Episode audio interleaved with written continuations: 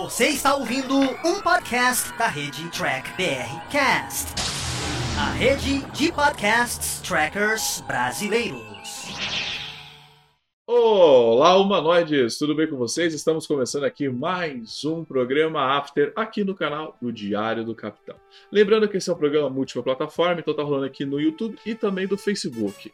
Eu acompanho mais os comentários aqui do YouTube, então você que está acompanhando no Facebook também vai lá no YouTube, conversa com a gente. Quando rola sorteio, eu faço via YouTube. Hoje, como vocês estão acompanhando aqui em cima, né, nós, é o nome aqui, nós vamos aqui fazer o review da primeira temporada de Wanda Vision Extreme, um dos seriados mais assistidos aí nesse período. Hoje eu vou trazer o Fernando Afonso para discutir aqui comigo da Nova Frota. Lembrando que esse é um programa que também, depois de gravado, ele fica disponível completo no YouTube e também via podcast lá no Track BR Cast, tá bom? Lembrando, a sua participação é muito importante. Se você ainda não curtiu aqui o nosso canal, curta, se inscreva, deixe seu like, toca no sininho para receber informações né, desse vídeo aqui. Vem com a gente debater WandaVision. Então rola a vinheta.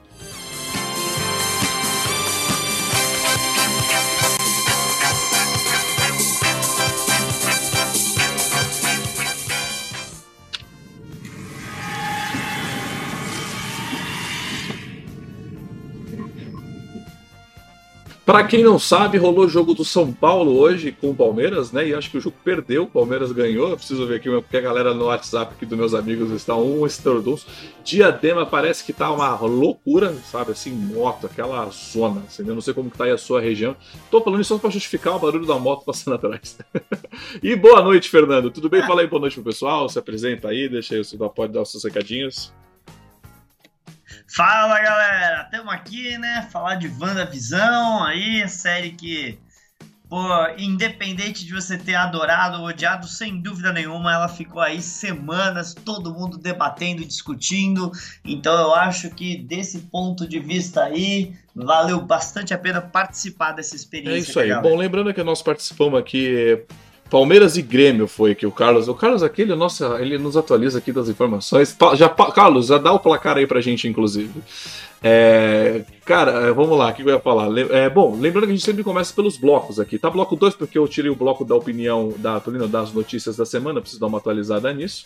Mas o bloco é aquilo lá, a gente fala aqui da opinião, a nossa sem spoilers, depois a gente avalia o roteiro, e depois, lógico, a gente fala o que os melhores e os piores momentos, né? E a pauta do público com você aí de casa. A Stefania falou: Palmeiras ganhou do Grêmio. Isso aí, ó, o Palmeiras aí. Devia ter ganhado o Mundial, filha da mãe. pra acabar com essa piada. É... Fernando, gostaria que você desse aqui pra gente, compartilhasse com a gente a opinião geral sobre WandaVision, essa primeira temporada. Olha, eu vou falar que eu gostei. Gostei bastante da série, achei a série bem divertida, diferente, uh, muita coisa ali que inesperada, mas, mas eu devo falar que teve várias coisas que eu achei decepcionante e é o problema de você estar tá hypado, né? Você espera mais. Isso é um problema sério da série, porque você coloca uma expectativa injusta para a série. Mas quando você tá no universo da Marvel, que a última vez que a gente viu esses personagens aí, pelo menos a Visão, tinha, sei lá, outros 45 personagens juntos com eles lá, e você não ter sabe? Você não ter nenhum caminhozinho do Doutor Estranho no final, sabe? É um pouco decepcionante, não tem como falar que não. Olha, eu concordo com você, Fê. Eu acho que o que. A minha opinião geral, assim, o episódio ele é muito bom. Os três primeiros episódios, né? Foram três episódios que deu para eu me divertir demais. Aquele, aquela brincadeira com os três seriados, os, é, né? A, Love Lucy, a Gina Gina, né? Feiticeira, né? Cara, eu me diverti demais ali, porque eu cresci assistindo esse seriado como o próprio personagem da Wanda, né? Então a e como o universo dos Vingadores está, daí o, o MCU está bem estabilizado, você pode brincar desse nível, né? Então foi muito divertido. Lógico, depois de trazer o primeiro episódio, você teve mais uma sequência de três para criar um mistério, né? Que você já envolveu o lado de fora daquela bagunça e a conclusão com respostas. Mas pelo menos foi um seriado, Fernando, que não deixou campos, é, não deixou coisa aberta. O que ele mostrou, ele explicou e explicou muito bem explicado, sabe? Então assim, eu curti muito bem essa experiência. Fiquei triste porque eu achei que eles iam abrir a porta para o X-Men, abrir porta para o cameo do Doutor Estranho, né? Abrir as portas para outros universos. Mas não, ficou só na Wanda mesmo, tudo ali é coisa da Wanda. O vilão que não é um vilão, mas assim, é, são pessoas, é um seriado que não teve um vilão, na verdade, né? Você teve pessoas com problemas e pessoas com muito com interesses fortíssimos, né? Então, assim, isso eu gostei. Foi um seriado bem equilibrado, deu para curtir, foram é, episódios semanais, né? E o, aquilo que a gente vem conversando. Quando você faz o seriado semanal, os episódios têm que ser semanal. O episódio tem que ter um início, meio e um fim, mas com o arco completo. E nesse requisito que a gente reclamou muito de Picard, né? E de outros seriados, né? a Wanda cumpriu esse papel, né? Foram episódios separados, mas que dependiam de um arco. Então, assim, a gente acabava de ver um episódio, a gente curtia aquele episódio, bolava um monte de teorias loucas e esperava o próximo, né? Isso funcionou muito bem. É, o, sem dúvida nenhuma, a série funciona perfeitamente, não tem pontas soltas, não tem coisas abandonadas na história. No final das contas, todas as perguntas que eles fazem a gente fazer têm uma resposta. Independente de gente gostar da resposta ou não, as respostas existem, né?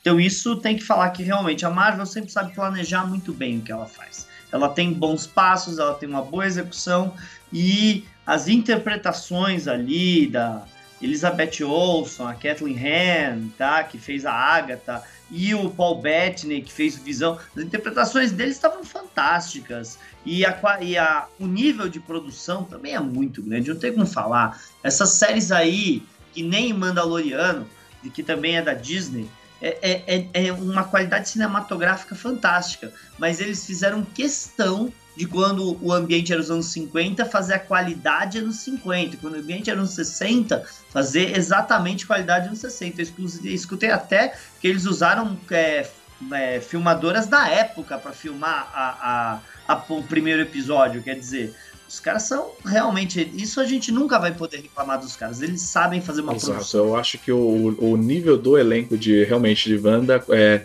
nessa opinião geral, realmente está é, meu, é um espetacular, né? A gente tem o a gente tem meu, a Elizabeth. Eu, eu não conhecia muitos trabalhos dela, conheci mesmo ela em Vingadores, né? Tanto que ela realmente acho que o maior papel dela foi em Vingadores, ela surpreendeu demais. Ela realmente me convencia em muito. Calma, Fernando, para de rir aí. A gente já vai ler os comentários e rir junto aqui no final do Troca do Bloco. Aqui. o, cara, o Paul, né? Paul, acho que pode chamar, né? Que é o Visão, né? Cara, esse ator, ele é espetacular. Eu já vi outros trabalhos dele. Cara, esse cara, ele é fantástico no trabalho dele. Aí você tem a que todo mundo, o resto do personagem. O, elenco realmente tá de bem, mas como foi focado ali nos dois, até os dois filhos dela, né? Aqueles dois atores pequenininhos, realmente os moleques estão de parabéns. E todo o elenco, tipo, de WandaVision também me surpreendeu, né? E aquilo, né? Você tem uma cacetada de personagens, né? E todos têm o seu momento, todos têm a contribuição para a sua história, né? Isso funcionou muito bem. Isso a gente vai falar mais agora em roteiro, né? O Fernando pode comentar alguma coisa e quando ele terminar eu vou ler aqui os comentários do público. Ah, eu acho que o roteiro foi extremamente inteligente. Eu, o problema é que as pessoas estão mal acostumadas com os serviços de streaming, de você já ter, com a Netflix especial, né? De você já ter o próximo episódio lá para você ver na hora, e já ter o próximo episódio para você ver na hora. E a Disney não tem toda a quantidade de conteúdo novo que a Netflix tem, então eles precisam fazer o semanal, o que também é legal eu gosto de ver. Eu, eu, eu sou dos caras que gosta de ver a série numa tacada só. Mas eu entendo perfeitamente que teria vários episódios que a gente teria ficado esquecido se tivesse Exato. E sobre isso que o Fernando tá falando, gente, eh, não passou avião até agora. Foi a gente ligar a porcaria da live, o avião virou, passou, para cá. A gente tava até que agora esperando essa meia hora e não passou. Bom, sobre isso eu gostaria de comentar sobre essa negócio da opinião geral. Eu não assisti os três primeiros episódios. Tinha até comentado isso com o Fernando. Eu falei, eu não vou assistir os três primeiros episódios, porque eu tava com medo justamente de ser isso. De eu assistir, não gostar, porque é aquilo, né? É um arco longo, né? Que nem foi com picar, né? Porque eu queria matar. É, eu falei, não vou assistir. Aí o que eu deixei pra assistir os três de uma vez só e o quarto logo em seguida, né? Porque eu acabei demorando e foi isso. Cara, a hora que eu assisti os três uma pancada só, eu falei, caraca, funciona muito bem isso aqui. Podia ter assistido talvez, é, ou eles lançaram em bloco, né? Mas funcionou bem, né? Então, assim, a minha experiência foi essa. Eu esperei para ver os três primeiros, depois eu vi um por semana para discutir com o pessoal. Porque sem. Cara, eu vi que o pessoal até comentou agora. Sim, vai ter spoilers, tá até escrito aqui em cima, tá vendo? Com spoilers. Porque, cara, sem condições. Você acorda de manhã, o episódio acabou de celebrar nos Estados Unidos, não passa no Brasil, mas você já tem lá uma cacetada de spoilers para você. Então não adianta, cara. Não quer ter spoilers, cara? Meu, desculpa. É, para mim acabou esse troço, ah, esperar assim. Não, desculpa, não quer ter spoiler, vai lá e assiste, sabe? Chega. Com isso, ah, vai, fala. É que, assim, é, é, televisão, gente. Esse negócio de spoiler com televisão é complicado, porque, tipo, normalmente passa o, o programa no outro dia. É que nem jogo de futebol, turma. Você quer o que? Ah, me fala o placar pra dar spoiler. Não dá. Filme, filme eu acho que realmente você tem que ficar um pouquinho mais de boa, porque não é todo mundo que pode simplesmente ir até o cinema na hora que tá e sei lá o que. Mas, gente, tá aí, tá na plataforma e a gente sabe que. Ah, eu não assino Disney a gente sabe que você consegue baixar. Exato, né? é óbvio. Bom, vamos aqui aos nossos telespectadores que são inscritos no canal, eles curtem, eles tocam o sininho, porque logo que começa as lives eles já estão aqui com a gente, sempre comentando aqui. Um abraço forte para o Carlos, Stefânia, ao Arthur, ao Zeca aqui, ao Juliano, que já está aqui com a gente comentando com tudo aqui. Bom, o Carlos colocou aqui para mim, né, me zoando, né, o Thiago é um palmeirense desnaturado, né, seu time foi campeão e nem sabe. É, cara, eu nem sabia que a final era hoje, eu tava em outro lugar, pegando chuva, tá, tá, tá, tá complicado. É, e, o, e o Zeca falou aqui, né? O Fernando Zeca falou aqui, a piada vai demorar para acabar, Thiago. Eu sei, o Palmeiras vai demorar. Essa piada que nem do Corinthians, né? Que demorou em muito, né? É, boa noite. WandaVision é o seriado onde os personagens assistem WandaVision. Cara, isso foi uma sacada muito legal desse roteirinho, desse roteiro que eles trouxeram. A gente vai comentar mais isso no, no próximo, mas isso foi algo muito genial mesmo, né? A Stefania te perguntou para você, Fernanda, você que criou é, muita expectativa. Ah, não, essa foi a Tati Zoana que falou: o problema é seu. É, eu sei, Stê, eu sei, você tem toda a razão. Eu criei expectativa na minha cabeça, então o problema é meu. Ok, eu concordo com isso, mas não quer dizer que, né? Pô, os caras me casam, o ator que fez o personagem nos filmes dos X-Men é pra criar expectativa, pra depois ser uma, uma, uma piada com ereção. É complicado. É. Vamos lá, aqui nós temos aqui também, deixa eu só fazer um negocinho aqui, cliquei, beleza, bora. É, um, quem Eduardo, aqui o, o, vilão é uma bruxa, o Carlos colocou aqui, né? O vilão foi uma bruxa de Salem traumatizada. Sim, ela tá traumatizada do que rolou, cara. Tá não matar ela, né? Fazer o quê? o Flávio Simões aqui, opa, é com spoiler? Sim, com muitos spoilers, cara. Pode ficar tranquilo, né? Já pode falar que o herói injustiçado era o agente da espada? Que queria entrar e salvar a população, a, a, a população a todo custo? Bom, pode, pode, pode ser um ponto de vista aí também, né? Eu não acho que ele tava ali, que, que o Hayward estava ligando para a população, não. Ele tava, é, ele ficou interessado em ver o Visão andando porque ele queria criar um, ele estava tentando fazer o Visão dele funcionar no projeto Catarata, Catarata, Visão, Catarata, né? E ele não conseguia. De repente ele viu um Visão andando lá e falou: opa, tá aí a chave do que eu precisava. Exato. Bom, vamos passar então agora para o roteiro para analisar essas questões junto com vocês. Aqui. Eu cliquei, mas não foi.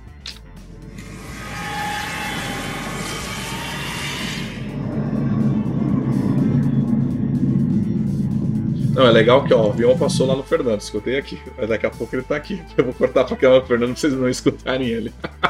Fernando, pro avião não passar aqui, porque ele já tá chegando, fala aí pra mim a sua opinião. Ah, o, o, que você achou desse roteiro da, da van? Achei o roteiro bem fechado, achei o roteiro muito bom.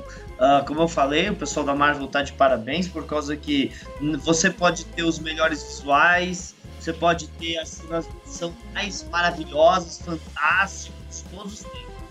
Se o roteiro não bom, se o roteiro não encaixa, não dá.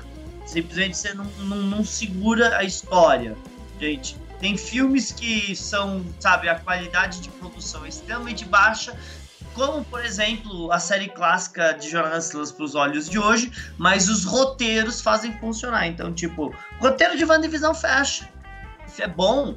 Pô, aquilo que falaram, que o Carlos falou, a gente tá assistindo. Cara, assistir a Darcy acompanhando junto com o Jimmy Woo, acompanhando o que tá acontecendo, analisando as coisas. Parece a gente aqui, fazendo teoria, criando as coisas. Isso é super legal, super meta, né? Sim, e é isso. Eu vou até já emendar aqui com uma coisa que a, a Stefania perguntou. Eu não conheço muito o universo da Marvel. Ela se transforma em uma outra heroína? Na verdade, não. Esse ela não se transforma em outra heroína. Na verdade, WandaVision, eles na verdade estabeleceram o que eles deviam ter estabelecido lá atrás.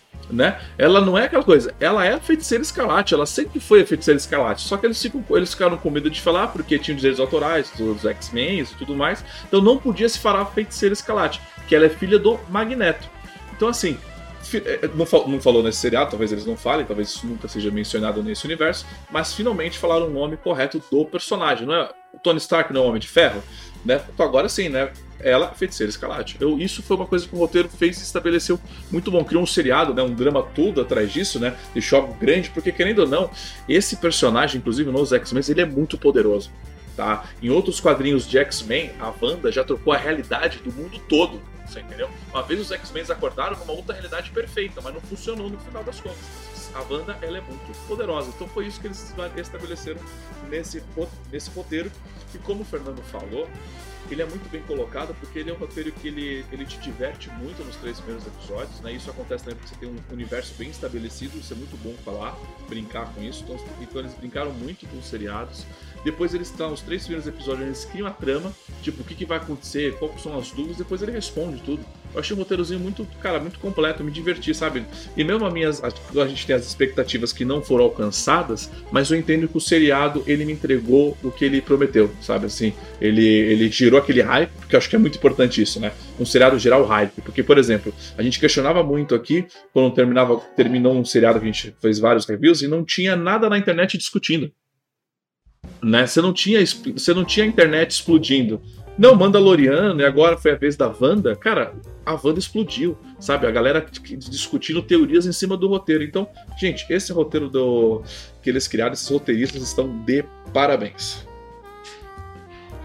É, isso aí que o Thiago falou é isso mesmo, gente. Quando eles foram trazer a, a Wanda e o Pietro para o universo da Marvel, os direitos autorais dos X-Men estavam com a Fox. Então, o que eles podiam, a gente não sabe nem se eles podiam usar as fotos. A gente não sabe. É, é, é. Todo mundo falava que eles estavam nos dois universos por causa que ninguém pode afirmar que quadrinho que eles eram originais, se eles eram Vingadores ou se eles eram X-Men. Porque eles eram mutantes, mas eles faziam parte dos Vingadores. E aí? Né? Era um problema sério. Então, não sabiam nem se ela podia usar a versão, a roupa dos quadrinhos. Agora a gente sabe que não tem mais amarras. Colocaram uma roupa MCU nela e botaram o nome. É Feiticeira Escarlate mesmo. Sim, e eu, uma coisa que eu achei bem interessante com o roteiro, cara, é que eles conseguiram, por exemplo, vamos trazer que personagem, sabe? Pô, vamos trazer Wanda, né? A gente não pode trabalhar com o elenco de Vingadores, porque é um elenco caro pra caramba, então vamos trabalhar com outro elenco. Vamos contratar pessoas novas, personagens novas? Não!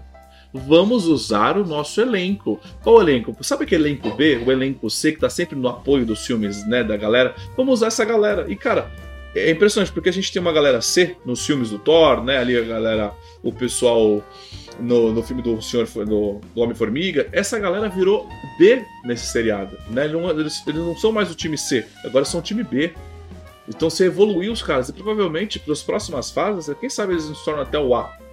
Cara, então assim, isso é, é o que a gente quer ver, né? Você usar o seu elenco, os seus personagens, parar de criar personagem aleatório do nada, você entendeu?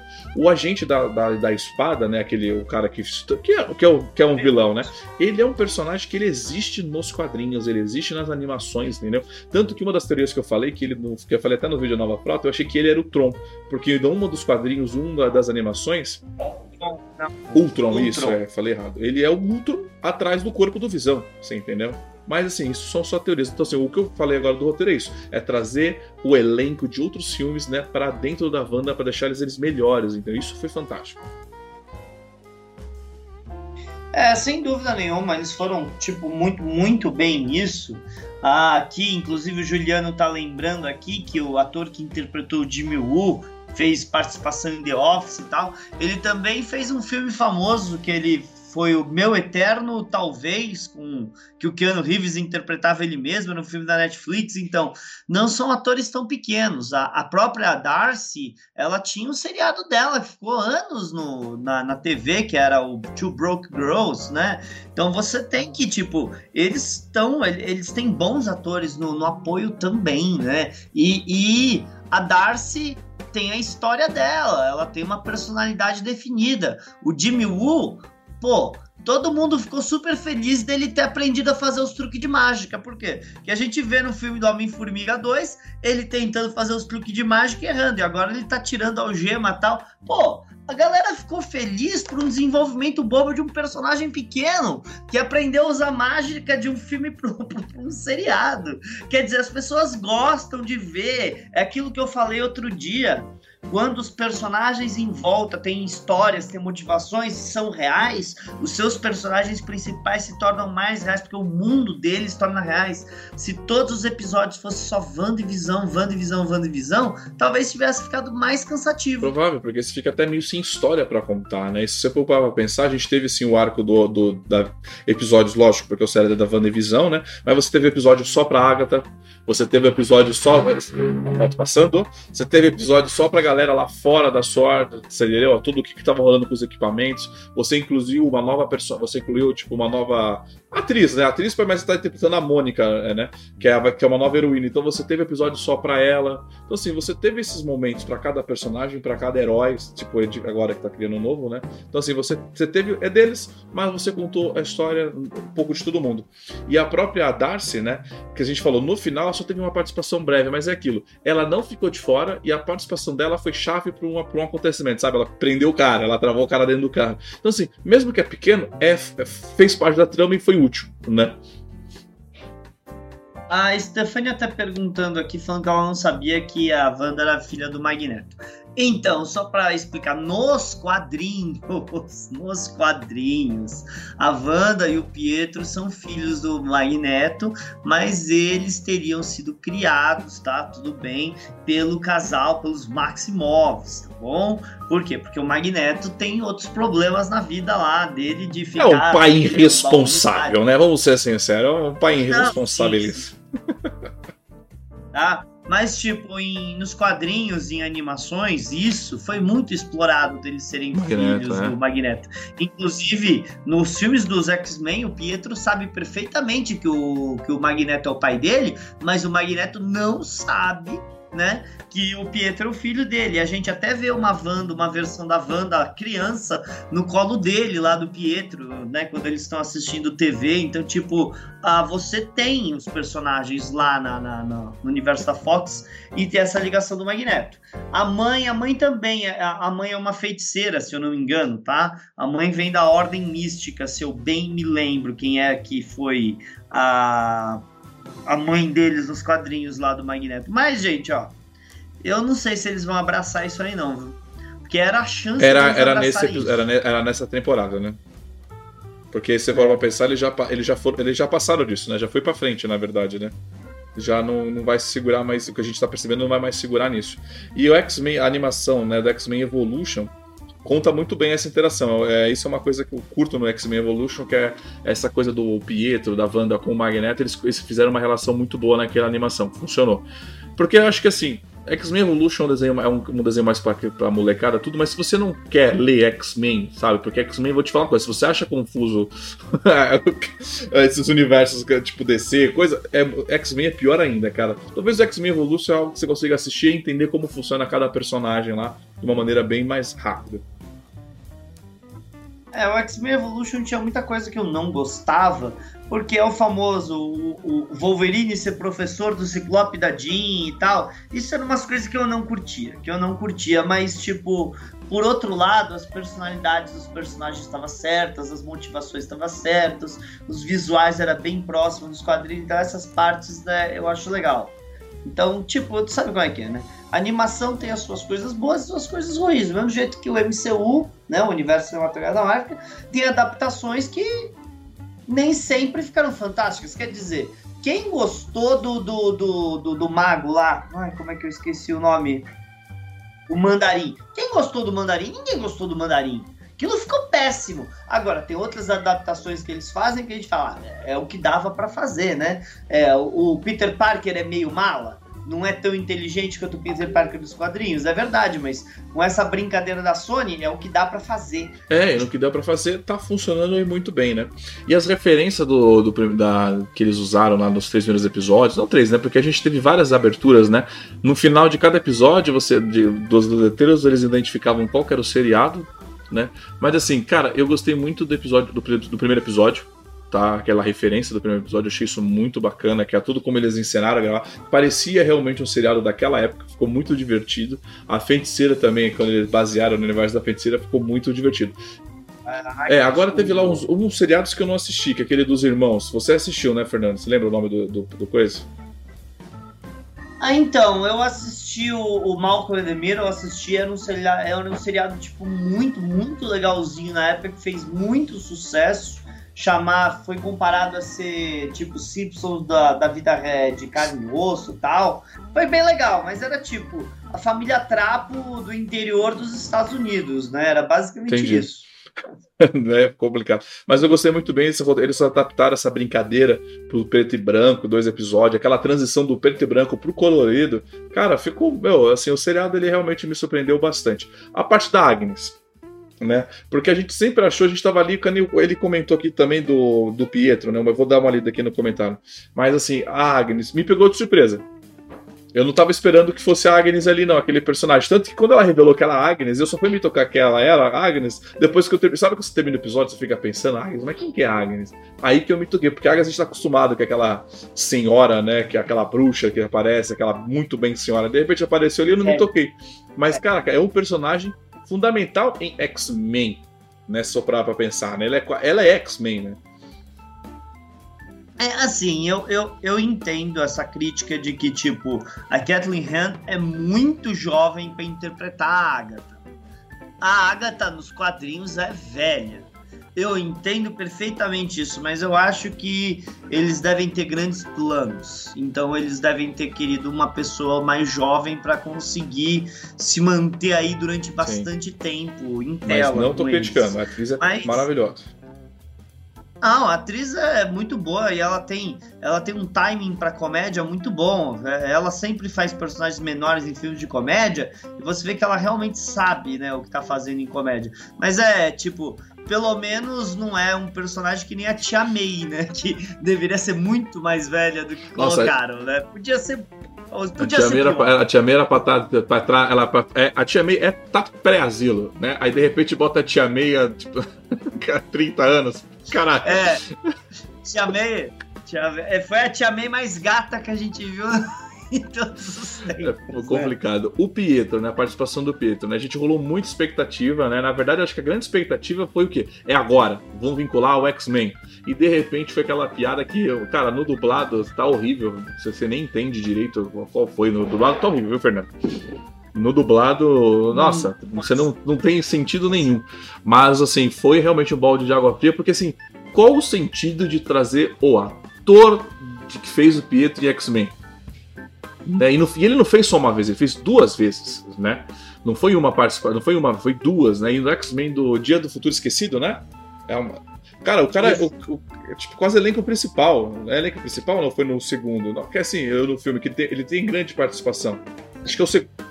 Ele, ele, ele, ele, já fez três filmes dos X-Men, né? Ele fez Dias do Futuro Esquecido, Apocalipse e agora Fênix tá. Negra.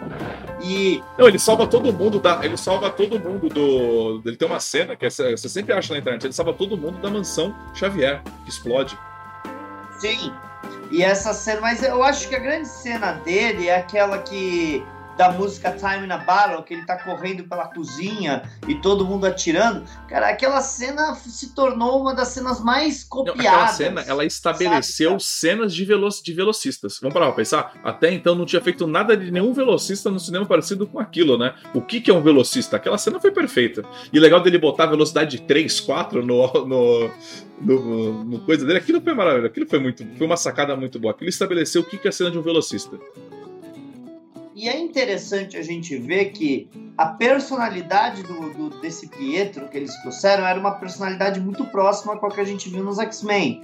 E a roupa, a jaqueta que ele usava, pô, ele usava a jaqueta de couro só que prateada nos X-Men, ele tava usando a jaqueta de couro preta, uma coisa meio tio Jesse de Full, de full House, mas estava. E aí quando você conhece a casa dele, a casa dele parece um porão cheio de coisas nas paredes, cheio de, de, de coisas de brinquedo, que nem foi a casa dele que a gente viu nos filmes dos X-Men, quer dizer, eles fizeram tanta referência a ser a mesmo cara e no final era o. É, ficou ruim, ficou ruim, desculpa. Eu vi que o Vinícius curtiu e respeito, gente, respeito super. Ninguém é obrigado a, a gostar do que eu gosto e desgostar do que eu não gosto, mas eu achei decepcionante. Exatamente. Bom, vamos dar um oi aqui pra galera que vem chegando. Se você ainda não é inscrito no canal, se inscreve, curte, compartilha e toca no sininho pra você sempre estar recebendo as notificações do que a gente vem aprontando aqui. Lembrando que a gente sempre tem aqui aos domingos a, o programa After pra falar do, dos, dos seriados que estão rolando durante a semana. Quinta-feira, tô falando dos ao vivo, tá? E quinta-feira ou quarta a gente sempre faz o Planeta Diário aqui, trazendo, trazendo as notícias da semana. Bom, vamos aqui, eu cliquei no botão errado. É, a cena, já falando das cenas pós-crédito, eu vou deixar a cena próxima é, coisas de cenas pós-crédito mais pro final desse debate, eu queria falar mais alguma coisa. Eu prefiro o X-Men dos anos 90, a Dinei colocou. Cara, eu realmente curto os X-Men dos anos 90, mas quando eu fui reassistir depois de velho, eu quis cortar os pulsos. Aí eu, eu não passei do primeiro episódio. É, ficou muito datado, né? A, a Rose colocou aqui, eu ainda não vi, preciso assistir com urgência. Assista, até porque o episódio tem apenas. O episódio mesmo tem apenas 20 minutos. Se você maratonar, é, vai cara, você maratona isso daí o quê? Em duas horas você assistiu o seriado como um todo, né? Não tem, não tem nenhuma preocupação. É. E um beijo pra, pra Rose. É, gente, porque, tipo, tem três minutos de créditos no começo Aí tem, tipo, sempre tem uma retrospectiva ali, um minutinho de retrospectiva, uns dois minutos de crédito no começo e uns 10 minutos de crédito no final. Então você tira ali uns 14, 15 minutos por episódio tranquilamente, vira 20 minutos de conteúdo Exato. cada um. E, emendando isso, o Arthur foi o que ele colocou aqui, né? É, são, é, é um filme de duas horas é, picado em nove episódios. É o que eu vou falar agora que o Fernando falou também. Realmente, é, é 20 minutinhos, você tem lá 30 minutos, mas é só 20 minutos. É 10 minutos de enrolação, de créditos do caramba 4. Realmente, é um filme talvez possa até ser uma versão estendida, né? Talvez você pode dar alguma versão de filme que você consegue assistir como um filme isso. Mas foi o que eu falei pro Fernando já, até no vídeo lá da Nova Frota. Cara, Wanda, ele tem 20 minutos de episódio, você percebe que aquele episódio é o arco é fechado dentro dele, que, né, que sempre dá ligação pro próximo, mas são 20 minutos de puro conteúdo. Você não tem enrolação. Eu não consigo falar para você, quando eu falo pra Discovery, que se você assistiu os dois primeiros episódios, os dois primeiros finais, você já entendeu toda a trama. Porque o meio é muito linguiça, tipo Ironverse, que você tem 50 episódios e você não precisa ver os, né? Tipo, eu digo de uma temporada, né? Você tem lá 32 episódios, 20 episódios. Você só assiste o primeiro e o último. Não, não. Wanda tem esses 9 episódios, mas você precisa assistir todos, né? Porque nesses 20 minutos de, do, do quarto episódio, você tem muito conteúdo. E eu gosto muito de seriado que, tipo, perdeu 20 minutinhos ali, mas, cara, ele me contou uma história de duas horas. Eu acho isso fantástico. Se você assistir o primeiro e o último, você não vai entender nada simplesmente nada. Você precisa assistir o quarto episódio, ele é super importante. E o, o, o penúltimo episódio, né, que é o que a gente vai pro passado da Wanda, que episódio bonito. Que coisa bonita, porque que é triste, é triste, é dark, é triste, é dark mas tem aqueles momentos que você vê que nem o Visão falando pra Wanda sobre. explicando pra ele que ele achava que era amor. Cara, que coisa bonita, velho. Exato. Bonita, é, a gente vai deixar. A gente, talvez a gente já pule até pros melhores momentos para essas coisas, mas sobre. O, ah, uma coisa de roteiro, Fernando, que eu, eu vim. Pensei, eu já falei isso, eu devia ter falado isso no, no programa, não falei, mas eu vim voltando aqui para casa eu pensei. O grande vilão do universo MCU, na verdade, foi o pai do Tony Stark ter colocado, feito obrigar todos os mísseis dele, está escrito Tony Stark, Indústrias Stark. Porque se você parar para analisar, se você tira as indústrias Stark do rolê, você não tem mais o vilão. Você entendeu? E outra, se você tira o Tony Stark do Guerra Infinita Ultimato, porque, porque o Tony Stark foi filha da puta. Porque a partir do momento que a esposa dele com a filha dele estava viva, ele não quis mais salvar o resto do mundo. Ele simplesmente foi pra casinha dele. Então, assim, e desmotivou a galera. Então, se você parar pra pensar, eu tava vendo, caraca, o, Tony, o nome Stark, cara, se não existisse, talvez seria a solução para muitos problemas. Inclusive esse roteiro. Porque ele mostra que a Wanda, né, que, foi, que é um episódio bem triste, a casa dela foi atingida por um míssil das indústrias Stark, né? Então foi por isso que foi a motivação dela ter sido a vilã na, no, na hora do Ultron, porque o, o, que explodiu a casa dela, né, foi, foi um míssil Stark. Você sabe que eu vi um negócio falando que a tecnologia do, do, do, do Howard Stark ser absurdamente avançada e por consequência do filho dele, do Tony, ser absurdamente avançada, é porque ele teve muito tempo estudando a joia da do, a, a, a joia azul, o né? Tesseract. O Tesseract, a joia do é. espaço. ele teve muito tempo estudando é. a joia do espaço.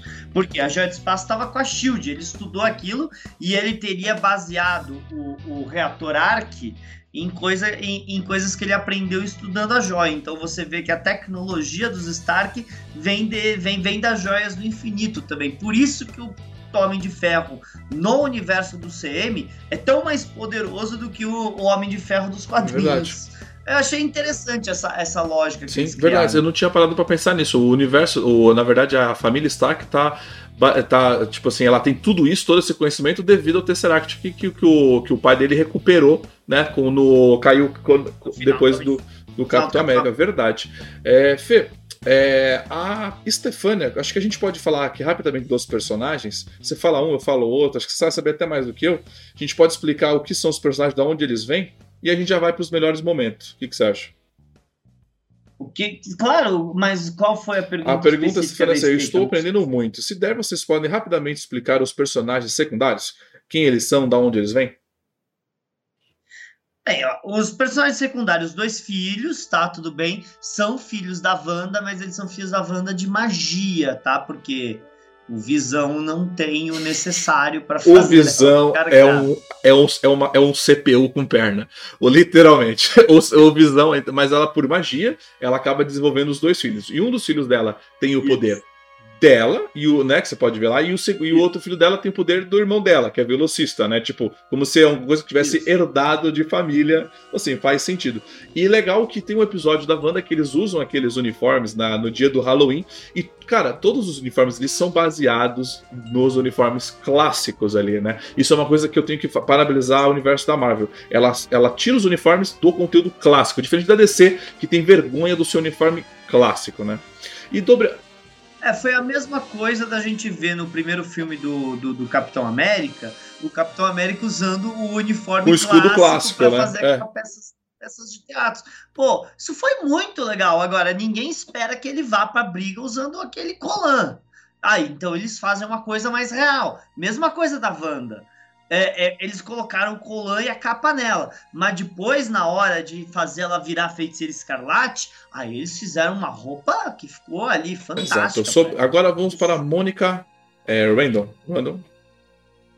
É, a Mônica Rambeau, gente, nos quadrinhos ela já foi a Photon, que é uma super heroína. Ela já foi a Capitã Marvel também, tá? Inclusive antes mesmo da Carol Danvers, se eu não me engano, tá? Ela já teve algumas identidades. O que, que é o poder dela? O poder dela é campos de energia. Então ela usa a energia dela contra você. Então se você não é a contrário, é, a sua é, energia dispara... contra você mesmo. É, ela é então ela, ela diferente da, da, da, Capitã Marvel, que tem os poderes da joia do, do infinito, ela tem o poder de é, usar campos energéticos e jogar contra você. Então é um poder super interessante, tá? Dela. E aquela roupa que ela tá usando meio nos finais, branco e cinza, é para lembrar a roupa dela dos quadrinhos, que é meio branco. É, na verdade, aquele, aquela, aquela roupa que ela tá usando, aquele emblema que tá aqui, lembra muito o uniforme dela da heroína. Eu achei isso. Ele, você fala, eles fazem as referências. É perfeitas. O, já o agente lá, o que o Fernando comentou aqui, isso, Eu... ele vem do, do Homem-Formiga, né? Ele é o cara que tá cuidando. Ele, ah, o Jimmy isso, Jimmy ele é o personagem que, está, que cuida do Homem-Formiga, ele é o cara da gente do FBI. É, eu, o Jimmy Woo realmente ele foi aproveitado lá do, do, do filme do Homem-Formiga. Nunca lembro de ter visto ele nos quadrinhos, é uma criação do CM, mas é um ator talentoso, divertido, simpático funciona ao mesmo tempo como herói e como alívio cômico. E ele tá lá, eu acho que a gente vai ver mais ele. Eu acho que a gente vai começar a ver ele como personagem de fundo na Terra, do mesmo jeito que a gente viu o Coulson é, antigamente. Eu acho que ele vai substituir o papel do Coulson, né? Porque querendo ou não, o Coulson também era do FBI. E a Darcy... Da, da, da, é, é interessante a gente ver que quem ficou agora no comando da, da espada? A gente sabe que quem manda na espada de verdade é o Nick Fury, porque a gente viu o Homem-Aranha. Mas quem vai ficar no comando de campo da espada? É a Mônica Rambeau? A Mônica Rambeau, depois disso que ela passou com o Jimmy e com a Darcy, será que ela não vai trazer eles para a espada para serem pessoas importantes, já que não tem mais é. o, o Porque Hayward nos quadrinhos, tá, vamos especificar também, né? Nos quadrinhos existe a Shield e a Sword, né? O escudo e a espada. O escudo Sim, as é, o escudo, irmãs, que é a Shield que a gente vê, não existe mais no universo da MCU. Caiu. Mas nos quadrinhos, na verdade, sempre é controlada pelo Nick Fury e nos quadrinhos ela protege a Terra. Ela é exclusiva de proteção da Terra. Por isso o escudo. Já a Sword, a espada, ela é coisas, ela é problemas relacionados ao espaço. Então ela fica a espada tem uma torre, tem uma estação espacial que é formada de uma espada que protege exatamente e cuida disso, né, de problemas fora do planeta Terra que pretende atacar a gente. E eu acho que agora a próxima fase, que é a quarta, quinta fase do universo do MCU, eles vão focar justamente nisso, né? No, no espaço, né? no universo, né? Então é por isso eles estabeleceram bem agora a Sword no WandaVision.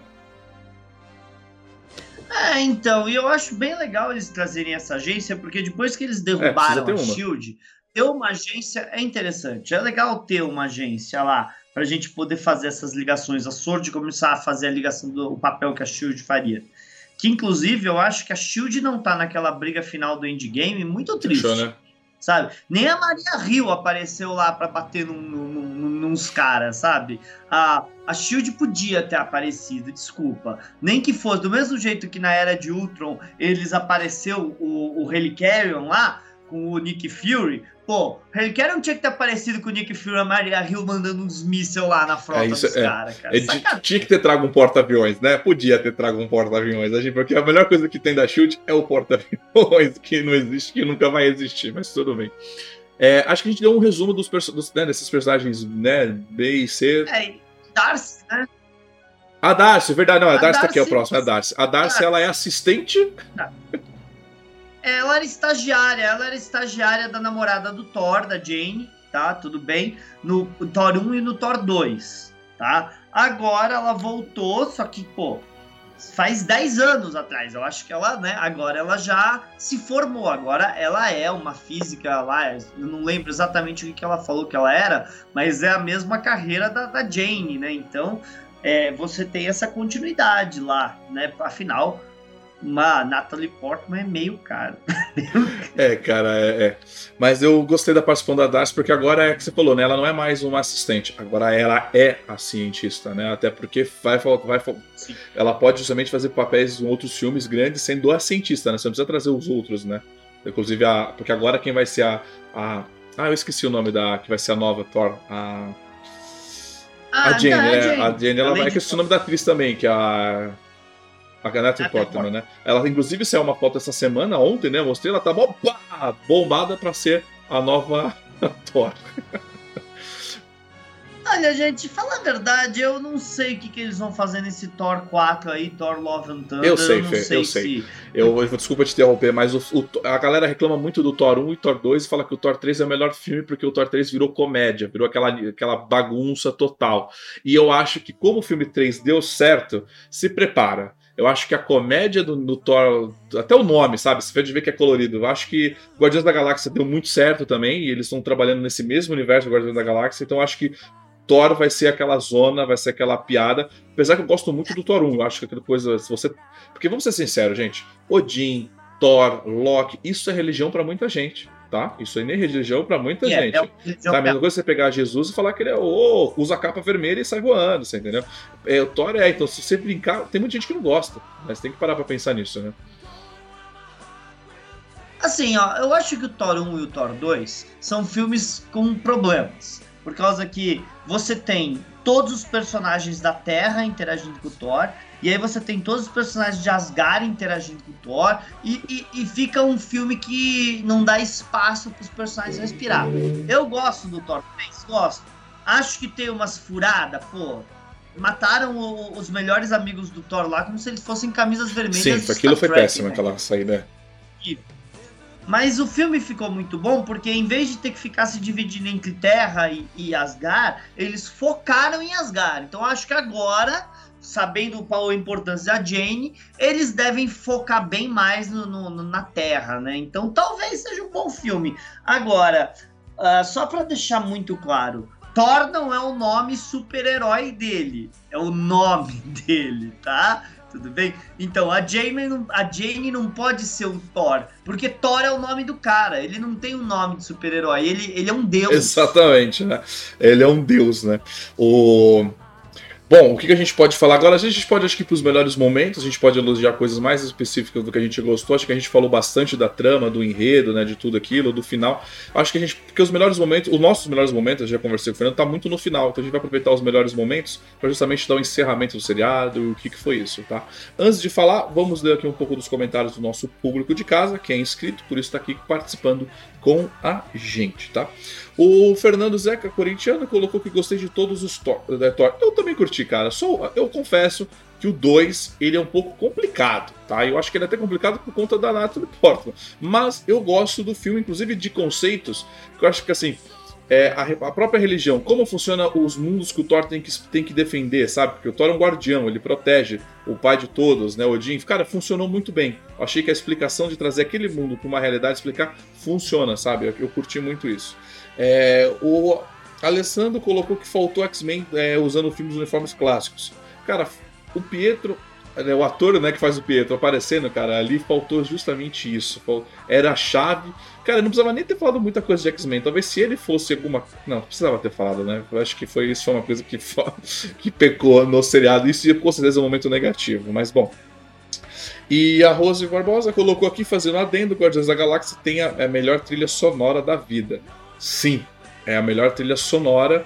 É por isso que o Thor, se você parar pra analisar, a própria trilha sonora do Thor, você pode Guardiões da Galáxia 2, Ultimato, você pode ver que a trilha sonora desse, depois do Guardiões da Galáxia, eles mudaram a trilha sonora dos filmes. Tem, a galera, eles foram mais para Eles abraçaram mais esse tipo de música, né?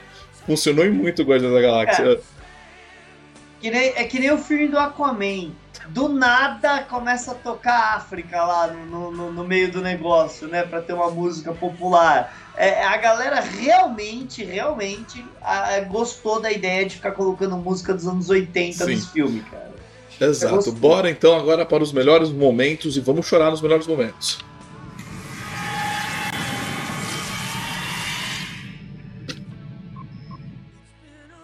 Mentira, porque eu e o Fernando a gente não chora. Bom, mas os melhores momentos desse episódio. Cara, os, cara, teve vários melhores momentos. Eu convido você aí de casa, junto com o motoqueiro que não entrega pizza, falar para mim aqui o que, qual foi os seus melhores momentos aqui. Escreve aqui embaixo o que você também gostou e vamos lendo aqui. Cara, acho que como a gente teve. É, o seu eu acho que eu sei, né? O teu é o barco, né? Não, não, calma, mas não, eu vou chegar lá, eu quero começar do início. Porque aquele, aquele início de A Feiticeira, aquilo ali é o melhor momento também, cara. Eu ria. Cara, eu, os três episódios, eu, me, eu ria muito, eu me divertia muito assistindo a Wanda, sabe? Eu tava. É como se eu estivesse revendo junto com a Wanda a porra da, da feiticeira. Sabe? É, eu, eu, eu adorava as introduções dos seriados alternativas, com a família correndo estilo Full House, ou as plaquinhas do The Office trocando, o, cartunzinho da feiticeira, tudo aquilo, eu me diverti demais com aquelas piadas. Sim, aquilo sim foi o melhor momento para mim. Vamos lá, Fernando, um melhor momento para você. Não precisa já ir pro, pro, pro, pro grande fantástico, mas qual foi um melhor momento para você? Então, eu gostei bastante disso aí, mas eu acho que para mim o, o, o, o episódio que tem a maior parte de melhores momentos é o episódio que a gente vai rever a família da Wanda. Ver ali o Pietro criança, ver ela tentando usar a magia da comunidade na é, só falar uma coisa, quando você vai muito para trás, mas muito para trás, assim, falar para cima, o computador, o Skype, ele tem, ele tem ele, ele, o Skype tem um filtro, aí ele, te, ele corta a sua voz, porque ele acha que é, o, é tipo o seu pai entrando no quarto com um remédio. vai lá. Ah, tudo bem. Mas então, é você tem aquele, aqueles momentos que deram profundidade, que você pôde deixar a Wanda e a Agnes, sabe? Foi o episódio das duas. É, e, e, a participação do Visão ali no quarto dela dos Vingadores. Tudo aquilo foi muito bonito, foi muito legal. Aí a gente vê o quanto que o Hayward foi canalha com ela, sabe? É, falando que foi ela que roubou o Visão, mas na verdade o Visão tava, ficou lá, né? Tudo aquilo foi muito bom. Tudo aquilo ali foi realmente muito legal. Você vê a Joia da Mente já usando a. Ali dentro. Não, você pode continuar falando. Eu corto normalmente, eu corto quando o cara passa atrás. Você bota só a sua cara. Ah, o, o, quando a gente vê na Joia da Mente a feiticeira escarlate saindo de dentro da Joia da Mente ali no experimento dela, tudo aquilo eu achei que ficou muito bom. E o Visão confortando ela da morte do irmão, falando que o luto é o amor vencendo, cara, aquilo foi Sim. muito bom. foi demais. Foi, é, foi, cara, ele teve o, eu falo, o roteiro, ele teve grandes momentos, grandes falas que assim que você realmente dá, dá uma marcada. Eles, eles capricharam mesmo, né? É, a galera tá aqui, tô lendo aqui, lembrei. É, a gente assistiu de novo esse final de semana, até comentei com a Rosa que a gente lá maratonou é, Vingadores, né, Guerra Infinita e Ultimato, porque o Ricardo, nosso amigo, não tinha assistido, né? Então a gente maratonou essa bagaça. E tem uma hora que a Wanda, é, o Visão fala, eu, eu, sinto você. Né? Ele fala, na hora que tá destruindo a joia, ela, eu sinto você. E tem um episódio. Essa Nossa, cena ficou, virou um melhor momento para mim, Fernando, porque a hora que ela vai ver o corpo do Visão que tá todo desmontado, né? É, ela fala, não, eu não sinto você. Cara, é que você vê como eles conseguem. Cara, o filme, um, um, tem uma ligação com a outra, e quando você vê, cara, isso, isso fica no melhor momento, porque, caraca, ela não sente mais ele, né? É, aquele, aquele começo do filme que o Visão tá com forma humana e eles estão num quarto na Escócia e ele tá querendo não voltar mais pro complexo dos Vingadores e ela não voltar mais lá para encontrar o pessoal do capitão, né? Para eles fazerem alguma coisa só os dois. Aí que você, no seriado, descobre que o Visão tinha comprado uma, um terreno para eles em Nova Jersey para eles morarem juntos e, e, e viverem como casados. Pô, aquilo dá ainda mais contexto para aquela cena do filme dos Vingadores, porque ele estava planejando casar com ela mesmo, era o que é. ele queria. Pô, super legal ver isso. E você deixar dar esse desenvolvimento para eles, porque os filmes, os filmes sempre ficam muito preocupados com, com a viúva, com o capitão, com o Homem de Ferro, com o Homem-Aranha, que são os famosos, né, os personagens A. Você deixar os Vingadores B terem o um momento deles é muito bom. Sim, e o sobre a questão do, da, da Wanda, né? Que é uma coisa que a gente sempre questiona, a gente sempre. Vocês vão falar, pô, Thiago, você falar, ah, vamos falar assim de Discover. É, que estimula a você assistir. Lembra que a gente vem falando aqui, a gente tá, a, ficou de ressaca de Star Trek, né? Porque a gente não. Porque senão os seriados vezes a gente não querer ver os outros. Diferente, eu vi a Wanda, a gente foi lá e foi, maratonou os Avengers, cara. Fui lá e maratonou os filmes, cara. Então, assim, é, como esse seriado, um puxa o outro, né? Um depende do outro, um tá ligado. Isso, cara, eu achei fantástico. Uma coisa que eu acho que é o melhor momento para mim foi toda a concepção do Visão. Corpo do Visão não é corpo do Visão. É o Visão, não é o Visão. É o barco de Teseu. Cara, aquilo quando. Pum, virou o melhor momento para mim, o conjunto comum. Por quê? Tava o Visão versus Visão numa treta. Meu, eu gostei dos efeitos visuais, aquela treta dos dois, trocação, trocação de soco. Mas os Visão, ele é, é uma coisa meio super-homem. O super-homem, ele ganha dos seus vilões pela inteligência, tá? Isso já foi mostrado. Não só no soco. De repente, os dois Visão estão lutando, eles param para justamente focar nisso. A usar a inteligência deles para resolver o problema, porque eles não iam se matar. Né? Então, caralho, quem é o Visão? Qual é o seu objetivo? Né? Aí um fala, eu sou o Visão. Não, você não é o Visão. Cara, e aquele negócio do barco de Teseu, essa teoria, eu achei isso fantástico.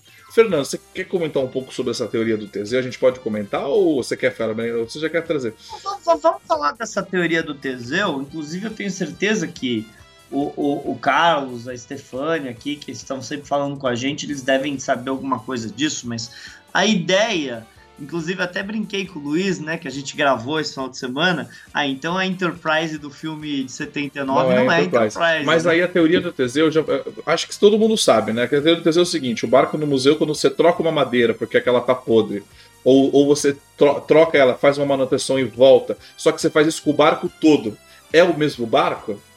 Né? É, é aquilo que eu, eu costumo dizer assim. Que nem a Enterprise. A Enterprise, porque eu digo que ela é a mesma Enterprise. Mesmo ela tendo feito várias reformas, vários upgrades, ela ela nunca, tipo assim, ela, ela, ela foi fazendo upgrades, então ela continua sendo a mesma nave.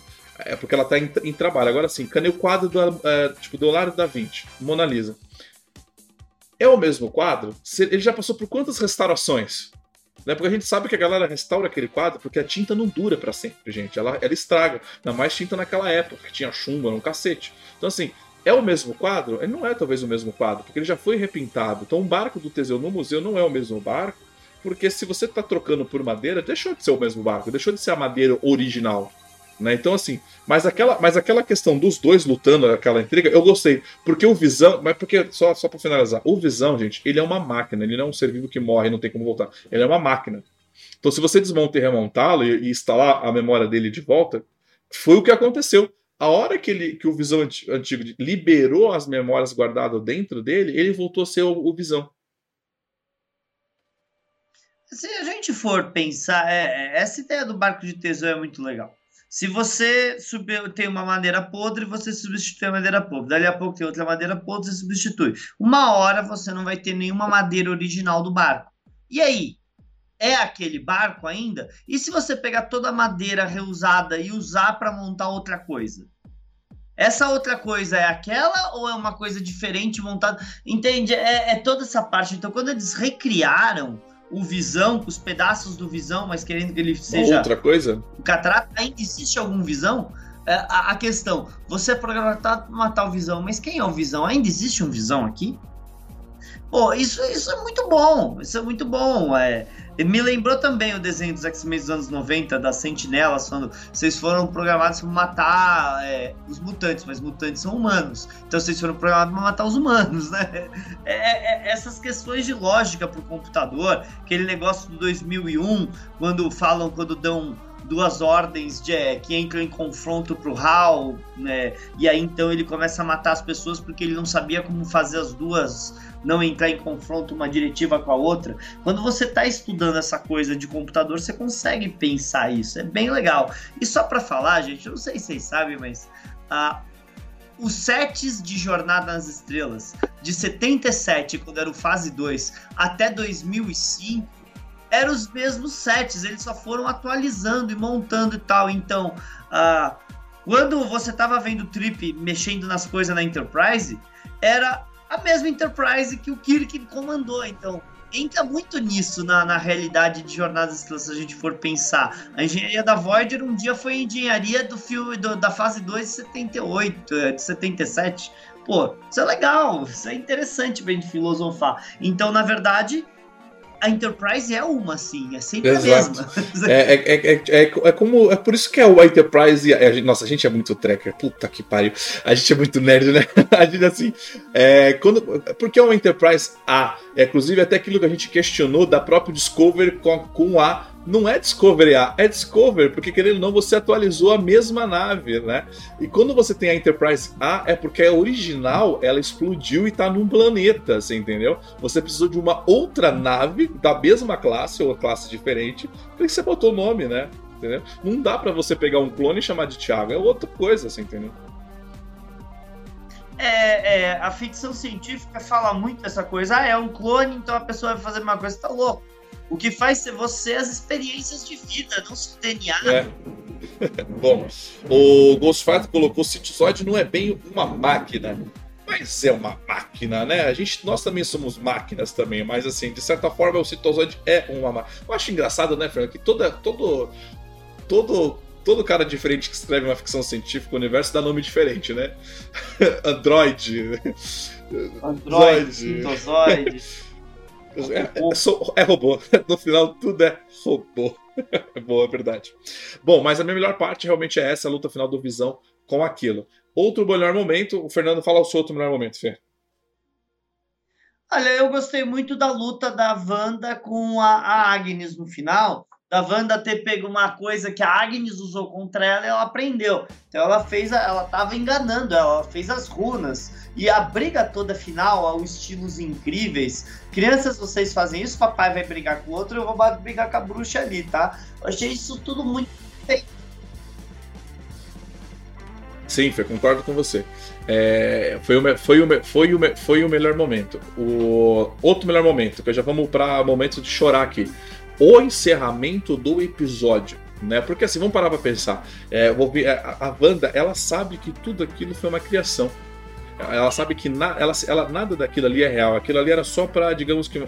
que é, não é o ego dela, mas ela tava tão tipo, numa depressão que ela precisou criar aquilo para não se afundar, talvez, né? E ela sabe que os filhos não são reais, ela sabe que o Visão não é real, e ela, e ela se tocou que ela precisava finalizar aquilo, acabar com aquilo e continuar. Né? Inclusive, foi a própria Agnes que aclareou isso na cabeça dela, né? E a hora que ela decide encerrar, é o Rex, né? Que eles estavam chamando aquilo, né? A hora que eles decidem encerrar isso, que ela, tipo, o Visão para falar assim, vamos para casa. Né? Agora que aquilo que ele fala, vamos para casa, ficou claro que, tipo, ela ia acabar com tudo, né? Tipo, a hora que ela debutar as crianças na cama, você entendeu? A hora do Visão se despedindo. Cara, aquela cena para mim final do Visão, na hora que ela apaga a luz, ele acende, cara. E ele fala aquela frase, não, mas eu, eu, eu, eu li uma vez que falar boa noite no escuro não é não dá boa sorte. Ela fala, você não leu esse lugar nenhum. Cara, é muito foda, assim, entendeu? O, o, o seriado encerra de uma maneira muito bonita, assim, né? querendo ou não, porque é a história do casal, né? É aquele momento que a Darcy fala pro Visão: tudo isso aqui pode ser mentira, mas o que vocês sentem um pelo outro é real. E aquilo foi muito bonitinho, cara. É difícil achar outra palavra sem ser que foi fofo. E o final, o Rex colapsando e ela de mão dada com ele. O que sou eu? Você é uma peça da joia da mente que tava dentro explica, de. E que explica oh. porque, ela, porque quando ela vai fazer ele, sai um amarelo de dentro dela, sai dela. Então aquilo ali, de certa forma, é, é, é o resquício do Visão, né?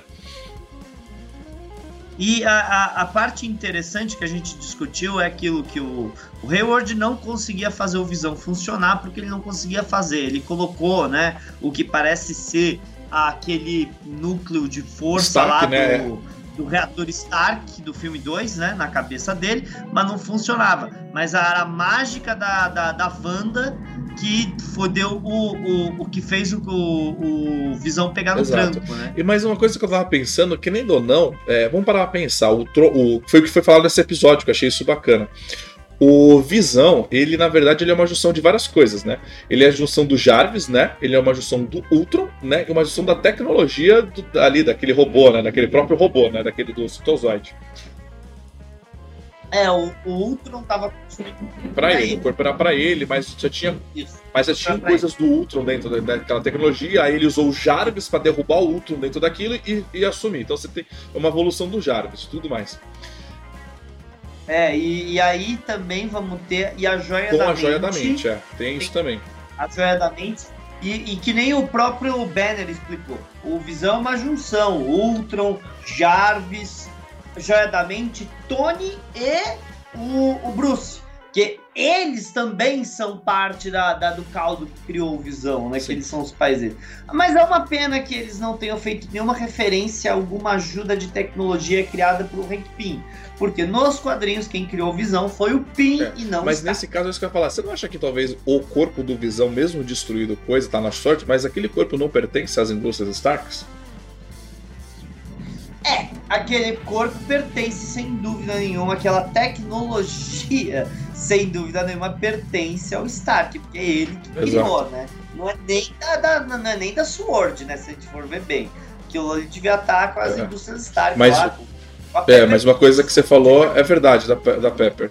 Mas uma coisa que você falou é verdade. O, aquela, aquela energia residual fez ele pegar no tranco, né? Na verdade, eles não conseguiam. Na verdade, era aquilo. Eles não estavam. Porque é aquilo, você precisa do Tony, né? Pra ligar. Você do Tony ou do Hulk pra ligar ele, né?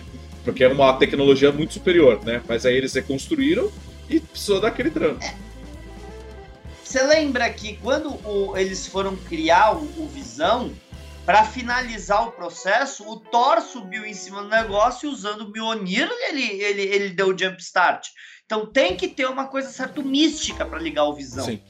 Bom, vamos passar então para os piores momentos. Você aí de casa pode conversar com a gente. Quando eu vou passar para os piores, vamos ler um pouco aqui dos comentários e que tiver de pergunta, depois a gente deixa para os próximos, né?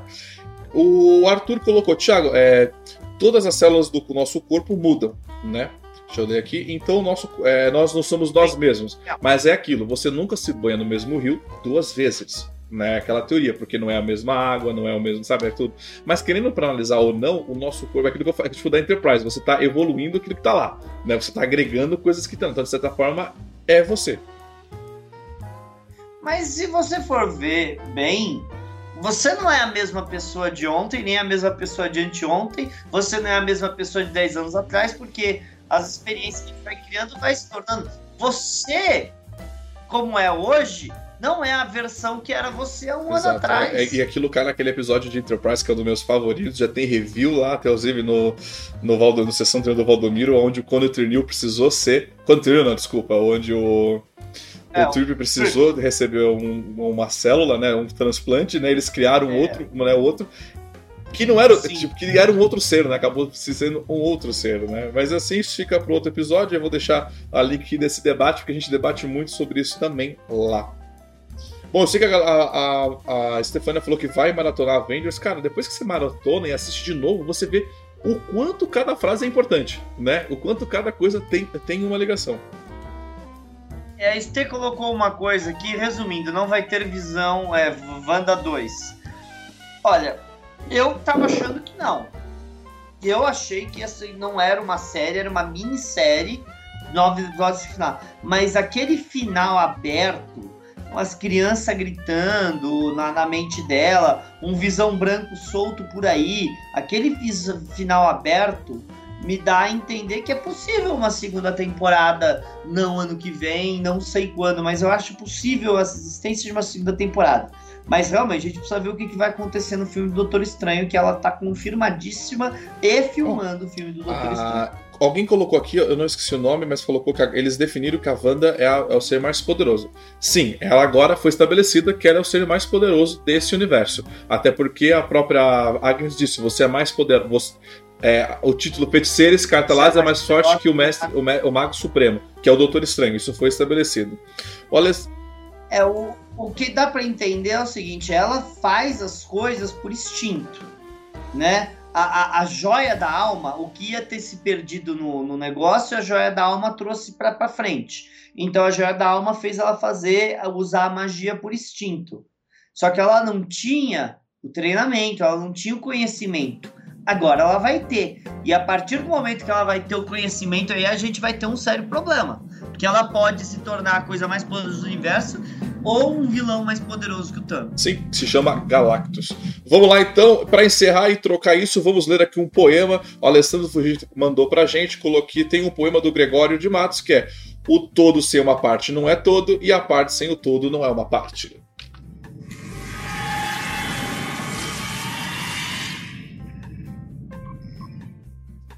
Você vê que eu fico feliz com os nossos participantes aqui, sempre trazendo conteúdo de qualidade aqui pra gente no comentário. Se você ainda não é inscrito, se inscreve aqui no canal, toca no sininho. É, esse é um programa que você escuta via podcast também, depois que aqui ele fica disponível no YouTube. Esse é um programa, essa é uma live que ela é simultânea com o Facebook, tá? Então se você tá aqui no Facebook, quer comentar, quer colocar seu comentário, vem pra live do YouTube e vem conversar com a gente. Bom, piores momentos Vai, Fernando, fala aí, começa você com o pior momento, porque, cara, porque eu, é, o Pietro, é o Pietro, vai lá. É, eu sei, eu já, eu já bati muito. Eles tiveram a chance de unir os universos da Marvel e eles abandonaram isso para fazer uma piada sobre a eleição. Para mim, isso foi muito broxante como pior momento. Agora, a, tem coisas ali, por exemplo, eu acho que o Jimmy Woo no final ele poderia ter feito mais ele só chamou os federais para prender os agentes da sorte, quer dizer, ele poderia ter aparecido lá no final, né? Ele poderia ter, ter participado da ação também, tá bom? É, e foi muito aquele negócio das crianças, pô, é, essa é a única coisa que a gente não tem. Porque ela fala, obrigado por terem escolhido eu como mãe de vocês. E no final a gente escuta os gritos das crianças. E ela não conseguia controlar as crianças tem, eu acho que tem alguma entidade aí mexido nas crianças, porque nos quadrinhos as crianças foram criadas por magia, e não era magia da Wanda, se eu não me engano era coisa ligada com Mephisto, coisa assim, então tipo, eu acho que a gente vai ter alguma coisa ali que não ficou, não, é, não, essa não ficou coisa claro. Do, essa, é isso que a galera, eu vi que a galera comentou muito aqui em cima do que estava decepcionado ao longo de toda a nossa live, foi justamente isso. O vínculo com X-Men era a chave, era a primeira temporada, entendeu? A primeira temporada era o que eles tinham que ter feito.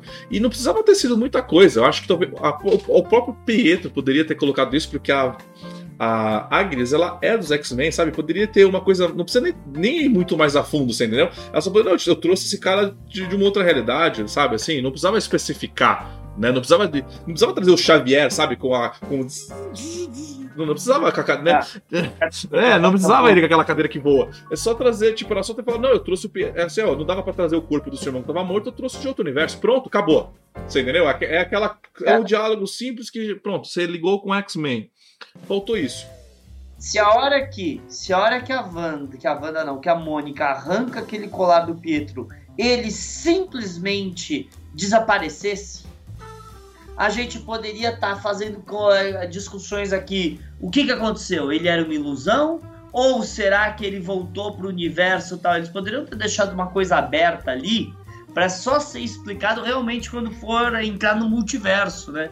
Mas não, é, fez uma piada e boa. Aí, o, eu vi hoje uns quadrinhos que parece que o Mephisto, que era também.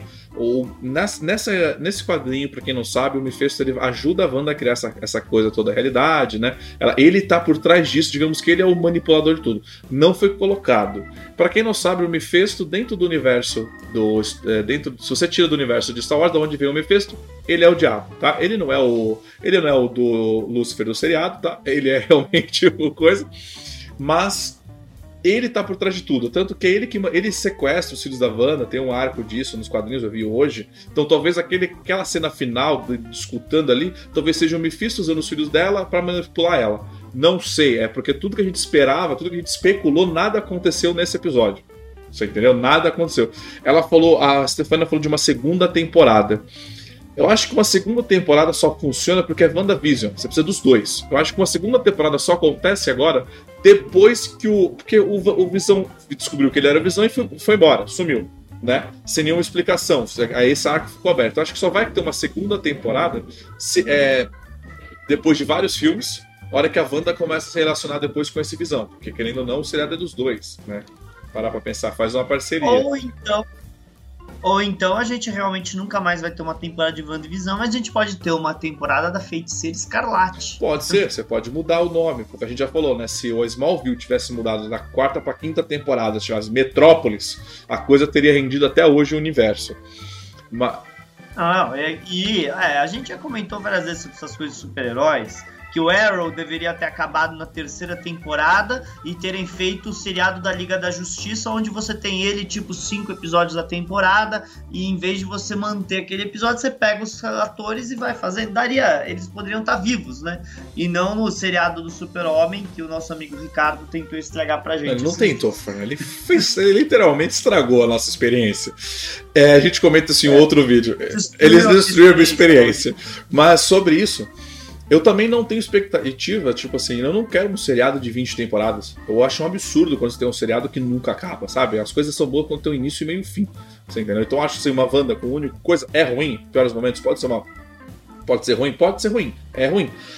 Mas eu também não me incomodaria de ser. Tipo, eu não me incomodo com minisséries. Muita minissérie boa, sabe? Assim, você tem ali a primeira, a segunda, acabou. Isso é bom, isso funciona muito bem. Inclusive, Picard tinha que ser uma minissérie, não tinha que ser seriado, tinha que ser minissérie. E chega, né?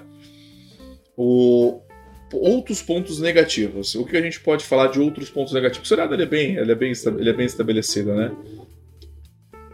Olha, eu entendo, eu entendo o ponto de vista, eu não concordo, mas eu entendo o ponto de vista das pessoas que foram assistir os dois primeiros episódios e levaram aquele choque de realidade. Meu, o que, que, é isso? Você tem certeza que isso aí é, é do, é, é, da Marvel? Você tem certeza que isso é o Semi? Eu entendo o ponto de vista dessas pessoas. Eu entendo o que elas querem dizer com isso. Eu entendo que pode ter sido decepcionante para eles, mas para mim não foi, por causa que eles tiveram a coragem de ser diferente, de fazer uma coisa mais criativa. Mas até o final eles voltaram para a fórmula da Marvel. Você sabe que eles voltaram para a fórmula da Marvel a hora que a gente teve o primeiro cena pós-crédito ali, mostrando visão branco, ali falando, ok, voltamos. É, sobre. Voltei pro Galhardo. Sobre os piores momentos, o Alessandro colocou aqui: o Visão descobriu que ele era é, o Visão e foi embora. Ficar longe dessa louca. Aí ele continua: o cara desperta e já, e já está casado e com filhos. que absurdo. Mas eu achei interessante aquele Visão ter simplesmente se mandado e não ter ido lá, porque se ele lembrou da vida dele, ele lembrou da Wanda. E ele lembrou da Wanda se sacrificando quase para salvar ele. E ele simplesmente foi embora. É, isso é, não, exatamente. Isso é, um, isso, é um, isso é um ponto negativo, porque, querendo ou não, ela sacrifica. Sabe assim, é, como posso dizer? É, ele pede no filme dos é, Avengers Guerra Infinita, ele pede pra. Me mata, Wanda né? E é, é o amor da vida dela, ela vai lá e mata. Cara, isso é absurdo. O choque dessa pessoa é, é, é, é complicado. Aí, de repente, quando ele desperta, tipo, às vezes ele fala, não, voltei, né, deu jeito, não, ele simplesmente vai embora. Isso, isso também, assim, eles podiam ter melhorado esse visão branco. Eles podiam ter melhorado essa coisa. Sabe o que podia ter acontecido? A hora que o visão mostrou, ele podia ter se desligado. Sabe assim, dar um reboot, assim, sabe? Quando aquela sua máquina tá dando os paus, você vai lá dar um tapa nela, aperta o botão, dá um reboot. Talvez poderia ter funcionado melhor dessa maneira. É, eu, eu tava achando que eles iam se unir. Eu tava achando que eles iam se unir em um, pra falar a verdade. Mas errei. Aliás, eu errei um monte de coisa, gente. Eu. do mesmo jeito que eu acertei uma outra coisinha e alguns outros vazamentos que eu escutei por aí se tornaram reais, apesar das pessoas ficarem falando, ai, Fernando fica escutando fake news. É, eu falei que o Evan Peters estava no seriado e ele ia ser o irmão da Wanda, né? Você vê como, como eu só escuto fake news, como as fontes que eu uso não sabem do que falam, tá? Mas eu errei um monte de coisa. Eu achei que o professor Xavier ia aparecer, eu achei que talvez o Magneto fosse aparecer. Eu tinha quase certeza que o, o, o é, é. Doutor Estranho ia fazer uma pontinha. Eu, eu, eu tinha, eu, quase, eu tinha quase certeza que a série ia tipo, acabar com alguém batendo na porta e ia ser alguém do X-Men, sabe? Sim, batendo na posteriada, tipo, acabar dessa maneira, sabe? Batendo na porta. Cara, um ponto negativo, tá? Não sei se vocês de casa vão concordar comigo. É... Fernando, posso trocar a pauta para a pauta do público? Porque tem aquele delay. Pode, então, claro, então claro, tô... manda ver. Eu já não, eu não tenho mais o que falar. Então eu estou trocando para a pauta do público, onde você de casa faz a sua pauta, você manda aqui as suas perguntas, suas dúvidas, pode falar coisa de... aleatória. Da última vez mandaram coisa do Mortal Kombat, então fique à vontade. É... Sobre cenas pós-créditos, tá? Eu acho que é um ponto negativo. Porque eu tenho que ficar. Sorte que eu tô na televisão, eu clico para adiantar para chegar nela. Você tá no cinema, é o pé no saco, você tem que ficar até o final do último letreiro para passar aquela informação, sabe? E, mas vamos lá. Nem filme, o Caninho Ultimato, né? Ultimato a gente chorou durante três horas, né? E ficou até ficou mais meia hora esperando coisa e não tinha nada. Então, assim, eu não curto essas cenas pós-créditos, tá? É, e aí você chega na cena pós-crédito da Wanda, que assim, você entende, mas você não entende. Mas sabe quando assim você faz uma cena que ela é tão vaga, mas tão vaga que tipo. Sabe assim? Tanto faz para você? Que, que coisa? Porque é uma cena que ela tá numa cabana. Ela tá, ali na, ela tá ali na cabana, tá lendo aquele livro, tipo assim, ela, tipo, cara, aquela cena foi muito vaga, não, não me fez sentido aquilo, sabe? Tipo, aquilo você pode criar tanta coisa ali em cima que não fez. Aquilo eu lembrei até do Dr. Manhattan. Porque o Dr. Manhattan ele bota a, os seres dele em outro lugar para trabalhar enquanto ele tá aprontando outra coisa em outro lugar, sabe? Então, assim, para mim não curti muito não. Para mim cena pós-crédito vai pro ponto negativo, cara. É, eu, eu, eu, lembrei bastante do Doutor Estranho vendo as diversas realidades no, no, no, no Guerra uhum. Infinita, sabe? Ajoelhadinho ali e tal. E eu lembrei muito da projeção astral, né? Que eles usavam no, no, no, filme do Doutor Estranho lá. Eu lembrei bastante dessas coisas. Que a gente pode ver a projeção astral lutando enquanto o corpo tá fazendo uma coisa, a projeção tava fazendo e ela brinca outra. Com a, ela também, e ela então brinca eu... com a realidade também, né? Ela pode justamente estar brincando ali com a realidade, com o tempo, tudo, né? Pode ser ela ali mesmo, né? É. Aí a gente vai. Quem que acha que a Mônica vai encontrar? Para mim é o Nick Fury, né? Que tá no, na, na, na, na coisa da Sword, né? Na, na, na estação espacial. Para mim é ele que tava chamando ela, que é o antigo amigo da mãe. Porque a Capitã Marvel não deve ser. É, a Stefania colocou, eu acho que eles são obrigados a fazer cenas pós-crédito. Não, com certeza eles são obrigados, né? Mas assim, a cena pós-crédito até funcionou para mim na fase 1, sabe? Porque a fase porque como era tudo novo naquela época pra gente, tipo, tudo era mágico pra gente, a gente tava que nem idiota, que nem criança. Tipo, acabou, acabou o Homem de Ferro 1, você tinha o cara falando do, da Shield, sabe? O Nick Fury, eu sou o Nick Fury. Aí você terminou o filme tinha o martelo do Thor encontrando o martelo do Thor, sabe? Então assim, isso foi legal naquela época, mas hoje eu confesso que tipo, não não, tô mais nesse, nesse pique todo pra cenas pós-créditos. Tem a cena final também, né? Uma segunda, né, a primeira cena pós-créditos, né? Que aquilo poderia. Aquilo que eu falo, essa cena pós-crédito, cara, não precisava ser cena pós-crédito, poderia estar inclusa dentro do episódio também. Sabe? É o é ponto, né, tipo, não, não fez. Foi mais para colocar primeiro, não precisava de duas. Podia estar dentro do episódio, que é o quê? É, a nova heroína, né? Tipo, aparece o Crew ali, né? O Crew, né? É Crew, né? Os é, Cruz. Aparece o Cruz dizendo que ela, ela, ela, entende, ela tem um amigo que quer falar com ela que tá na, na espada. Cara, eu curti. Por quê? Porque eu sei que eles planejam um filme Guerras Secretas. Você entendeu? Então, é, aquilo ali é a chave para esse filme. Simples assim. É a chave pro filme Guerras Secretas. É, eu quero muito ver o Guerras Secretas. Que eu não sei o que eles vão fazer, porque o Guerras Secretas era muito. A gente descobre que diversos heróis que a gente acompanhava há anos, na verdade, eram Screws. E a gente teve uma. A gente tá com uma perda grande.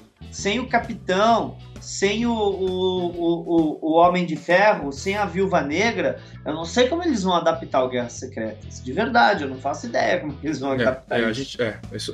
Talvez, Fê, foi aquilo que a gente comentou. Isso é a extrapolação nossa, nossa ao, ao extremo. A gente comentou, por exemplo, a Wanda tá assim no, no, no filme do, Senhor, do Doutor Estranho né? A gente acha que talvez o Doutor Estranho seja essa brecha. Talvez até comentei isso, talvez o X-Men não nada relacionado ao multiverso foi colocado na Wanda, porque talvez essa isso de multiverso é pro Doutor Estranho, tá? Então talvez se ela tá como ela tá confirmada no filme, talvez deixam para esse filme, porque a gente comentou, talvez, a gente já vem comentando isso, a gente sabe que tem contrato com o Robert Downey Jr. de participação ainda.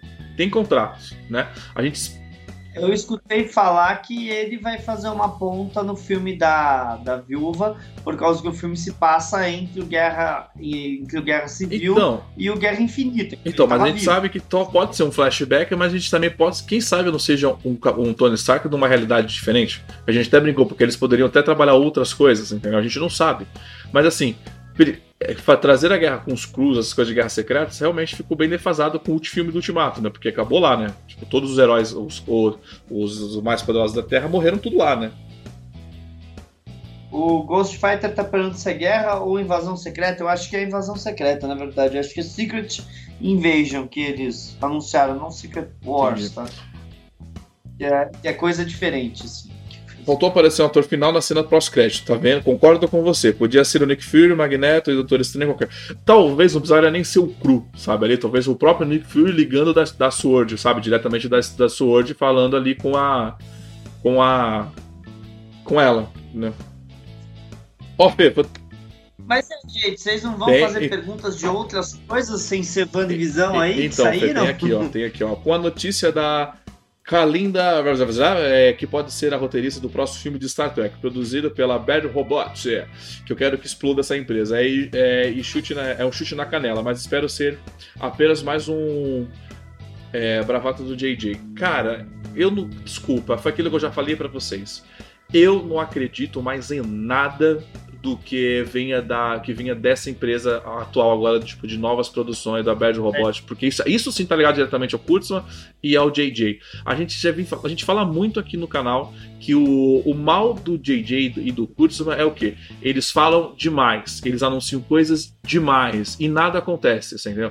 O filme 4, por exemplo, já era pra, se fosse, para pra pensar, um mês antes de lançar o filme Star Trek Beyond, o Kurtzman lançou que já tinha, que o filme já estava pronto, o filme 4 já, ó, já estamos aí, já vai ser lançado, já estamos, né, já tá, fique tranquilo o filme 4 vai acontecer. E, e até hoje não aconteceu, né? Inclusive, a galera que manipula as informações, a gente comentou isso hoje, para facilitar isso, para mim, isso é você tá distribuindo fake news, entendeu? E é, essa mulher, ah, contratou. Sabe o que quer? É? Sabe o que eu imagino, Fê? Ela pegou o telefone e falou: pô, você escreveria um roteiro de Star Trek? Ela falou: ah, eu escreveria, pronto, já noticiou que vai ter um novo filme de Star Trek, sabe? A galera fica aumentando a coisa. É, eu, eu, eu não consegui pegar, gente, para ler exatamente toda a, a, a matéria o vazamento dessa informação do que realmente estaria acontecendo. É eu só consegui ler pontos rápidos, mas pelo que eu vi, a ideia da, da, da, da Paramount é Star Trek saiu do cinema, Star Trek não volta para o cinema, vai ser. Vão ser que nem agora o Príncipe em Nova York, vão ser filmes feitos para a plataforma de streaming da Paramount Plus. Então, tipo, vamos. Estão falando que Star Trek não volta pro cinema. Agora a gente vai ter o que? Filmes de Star Trek produzidos pela, pela, pela, pela Bad Robot para o Paramount Plus. Mas eu não peguei para ver esse vazamento aí, o que, que eles estão falando exatamente de por que a Bad Robot ou por que isso vai acontecer. Eu não consigo dar o contexto ainda. Eu só consegui pegar as primeiras linhas, né? Então eu não consegui ler tudo. Desculpa a demora. Bom, o que eu entendi aqui, que eu li aqui a matéria, é, tipo assim, é, está sendo contratada para escrever um novo filme de Jornada nas Estrelas, entendeu? O que aconteceu depois do podcast foi... Então é isso. Então você não tem aquilo. Tipo, ela está sendo contratada, tipo assim, sabe? Está sendo contratada, entendeu? Tipo, cara, é aquilo que eu falo, esquece as informações dessa galera. Porque, para pra pensar, Star Trek é, Sessão 31 não era, não era pra estar tá rolando? Não estava super confirmado? Não ia dar informação de cash? Você não fica aí anunciando que esse seriado vai acontecer e nunca sai? Né? A lista de Toronto é. tá lá rolando é, de seriados produzindo, tá lá. Tá, você contrata, Toronto, tá lá. Star Trek Strange Worlds. Mas não tem. É, tá lá Star Trek 10 episódios tal, a gente sabe que é Strange New Worlds, provavelmente, que é, que é Strange New Worlds que tá filmando, porque a gente tem essa confirmação. Não tem mais nada de Star Trek filmando lá em Toronto no momento. Uh, agora, uh, como é que é? é? Esse negócio aí da Kalinda Vasques, gente, sabe quantos produtos são feitos, escritos e jogados? Só o filme de Jornadas Estrelas 4 já teve três roteiristas contratados que escreveram coisa e não foi, né? Então não tem como a gente saber o que vai acontecer. Agora, da sessão 31 que o Thiago falou, Turma, é, eles deixaram muito claro: tem cinco séries de Star Trek atualmente em produção. Disco quarta temporada, Picard segunda temporada, Strange Wars primeira temporada, Lower Deck segunda temporada e Prodigy primeira temporada. E o que foi dito é: até uma dessas cinco acabar, não tem sessão 31. Ah, então tá. Você acha que a Michelle Yeoh vai ficar esperando quanto é. tempo? Ah. Você acha que uma atriz do calibre da Michelle Yeoh tem quanto tempo para esperar é. para uma série? Quem disse que daqui a dois anos, quando terminar. Porque Picard tá, tá indo pra segunda temporada, não vai falar que essa é a última. É, Strange New Worlds tá entrando pra primeira temporada, não vai falar que é a última. E pelo que a gente sabe, a ideia de Discovery era cinco temporadas, tá indo pra quarta. Se eles conseguirem a ideia original, ainda tem mais dois anos. Isso quer dizer que essa série da sessão 31, se sair, é para daqui a 3, 4 anos. Não, se sair, né? Porque, mas, mas o problema da sessão 31 é que é aquilo. Foi a primeira série anunciada Lembra? Foi a primeira série. Anunciaram antes de Strange New Worlds. Strange New Worlds tá filmando. Eles anunciaram. Não. Anunciaram antes de Prodigy. Prodigy tá, não, tá, já não, o Sessão 31 era, da, era pra, pra Michelle Yeoh produzir, né? Ela que ia ser a principal. E foi anunciado primeiro que tudo. Cara, ela não. E, e nada aconteceu até agora. Então, desculpa, isso daí pra mim não acontece. Pra mim, Thiago, tá? Vai falar fake news que eu vou botar nome na mesa aqui e vou processar.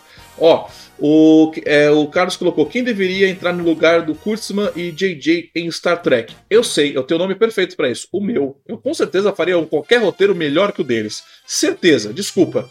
Gente. Menicoto, showrunner da quarta temporada de Enterprise, é um nome para entrar no lugar. Mas eles não vão. Eu botaria chamar. o Faverô. Eu Seria, botaria o Faverô. Olha, é, Faverô também, só se o rumor que eu escutei de que ele falou que se não pararem de. Se a, se a Kathleen Kennedy não sair de cima dele, ele vai embora. Pelo menos foi o rumor que eu escutei. O rumor que eu escutei é que ele tá muito desgostoso, a coisa tá feia entre ele e a Kathleen Kennedy. A, a, a, a Guerra Fria virou guerra aberta e ele tá falando lá pros caras da alto da Disney que se ela não parar, ele vai levar, ele vai embora. E aí eu quero ver o que, fazem. O né? Ghostfather colocou cinco séries de Star Trek que não vale uma. Essa é a grande realidade. Bom, é essa, o, o público aqui acompanhou com a gente dessa pauta aqui no final. É, o Fernando Zeca colocou aqui, eu também sou roteirista. É, Tiagão, se precisar de ajuda, tô dentro. Opa, aí, ó, já temos. Ó, pronto, já temos aqui, já estamos formando a mesa de roteiristas, sabe? A gente mal no senhor, estamos formando a mesa é, de roteiristas. Bom, Fernando. Ah. Ó, mas assim, o que eu acho que a gente poderia, Ti, deixar aqui falado a teoria do Ai, Ricardo filho. pro Super-Homem pra filho. gente ter, ter colocado antes de todo mundo para aí depois não falarem que, que, que, a gente escutou dos outros se acontecer, hein? É, eu acho, acha? mas assim, eu vou deixar você falar, mas eu vou contextualizar, tá? Eu vou contextualizar porque é o seguinte, gente. Para encerrar essa live, eu vou contar aqui, porque o seriado do Superman, é, Superman Lois, tá rolando no, no, canal da CW. Você consegue assistir aqui no Brasil via qualquer link. Fácil, não tá achando? Manda aqui que eu te mando um link facinho é, o seriado tá realmente me surpreendeu e eu estou queimando a língua até agora. Como eu já comentei, o seriado realmente está bom, está no conteúdo mais adulto. Bom, a gente vem, a gente estava indo para Santos, né, dentro do carro, conversando e discutindo sobre o segundo, o primeiro e segundo episódio, né? Porque assim, a gente discutiu com o Fernando, o Ricardo estava dormindo, aí ele acordou a gente começou a conversar com o Ricardo sobre o episódio. Aí a gente começou a falar, ah, não, o que vai acontecer, tudo, eu tô gostando muito. De repente, o Ricardo solta uma teoria que estragou a minha experiência e o Fernando vai dar aqui essa a teoria para estragar a experiência de vocês de Superman e, e, e Lois. Lois. É, só pra falar, a hora que ele falou isso, eu tava dirigindo, eu quase parei o carro, mandei ele voltar para São Paulo andando. Porque ele matou o seriado, não do sentido, ah, eles estão reclamando, não, é que a gente acha que ele descobriu é. a charada. O que, que acontece? O Super-Homem tem filhos gêmeos e nenhum deles nunca desenvolveu superpoderes. Ele levou um dos meninos que eles achavam que tinha superpoderes na Fortaleza e a Fortaleza falou que o menino não tinha superpoderes. Aí, aí o outro filho é, mostrou que ele é, deu um raio ocular.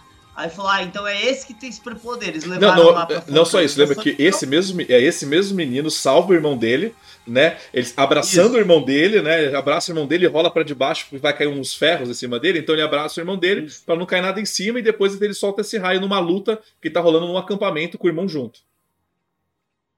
É, aí então, tipo, ele falou, bah, então já sabemos, porque você tem superpoderes, levou na Fortaleza da Solidão, falou, não, não tem superpoderes, se foi um em um milhão, ele pode, ele pode nunca mais dar um tiro com o olho, foi só um acúmulo nas ceras criptorianas dele, e coisa assim. Aí o Thiago falou, não, os poderes deles só aparecem quando os dois estão juntos. E é aí que você que eles vão conseguir desenvolver poderes. E todas as vezes que a gente viu eles usando algum tipo de superpoder, os irmãos estavam em proximidade um pro outro. Então ele matou a charada. Vai ficar a temporada inteira com isso quem tem poder e quem não tem, eventualmente vai mostrar que os dois juntos é que conseguem fazer. Não, e o pior é que quando o Ricardo falou isso, ele matou essa charada, cara, ele me broxou tanto porque eu falei: caralho, Ricardo, você acabou com a experiência. Porque eu tenho certeza que eles só vão descobrir isso. No, são 10 episódios. No oitavo episódio, quando o Super-Homem estiver morrendo pelo vilão, aí os irmãos vão estar juntos e vão salvar o pai, entendeu? Porque. E faz todo sentido, porque os dois só se manifestam o poder. Um menino, na verdade, só manifestou o poder quando estava junto com outro irmão. Mas numa cena inicial do primeiro é. episódio, a gente mostra o outro irmão, que é o, que é o, o, é o Jonathan, né? Mostra o, ele, que, ele cortando é, uma corda com uma bola de base, é, de uma bola de futebol americano, com muita força, né? E aí a gente se tocou, pronto, é isso. Como. Sim, porque o menino tava sempre junto. Eles falam, eles estão sempre, sempre, grudados juntos, juntos, né? E aí, quando o super-homem, que eu achei mancada do super do Clark, tá? Ele leva só um filho para conhecer o passado da história da família dele, mas por que ele leva só um? Para justamente você criar o plot. Você leva um filho, chega lá, ele não tem poder. Você entendeu? Esse é o plot do seriado e o Ricardo matou e estragou a minha experiência, então eu estou aqui estragando a experiência para vocês. E ele ainda chegou e falou: Você quer o quê? Eu li quadrinhos. eu li os quadrinhos. Ó. Aí eu falei, pô, daqui, né, vão ser os super gêmeos, né? Vão ser os super gêmeos, né? Coisa que o Alessandro colocou aqui. Sim, a gente vai ver a história dos super gêmeos e agora super, super homem. Bom, fugimos demais do assunto, mas falamos aqui, mas tá aí a teoria que com certeza a gente.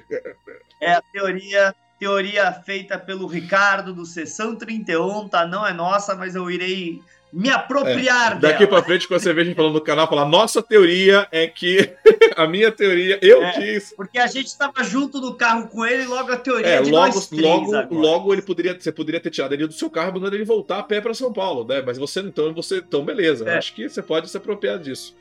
Bom, gente, é, a questão é o seguinte: vamos, vamos, encerrar, vamos para o encerramento, vamos chegar para o final. Eu quero agradecer muito a presença de todos vocês aqui nesse debate, nessa na nossa live de múltiplas plataformas. Lembrando que o Diário do Capitão a gente sempre tenta trazer aqui toda a tecnologia, todas as novidades que logo é copiada, mas é aqui que surge a coisa. Fernando, eu vou passar agora exclusivamente para você deixar aqueles recadinhos maravilhosos. Bem, galera, então é isso, tá? Amanhã, Dia das Mulheres, tá? Daqui a poucas horas. Parabéns, meninas, parabéns, mulheres, parabéns fantásticas aí, as nossas mães, as nossas vós, as nossas filhas, as nossas amigas. E nessa comemoração, amanhã entra no ar uma entrevista que eu e o Luiz fizemos com duas atrizes de Star Trek Discovery, a Janette Kidder e a Rachel Archeld.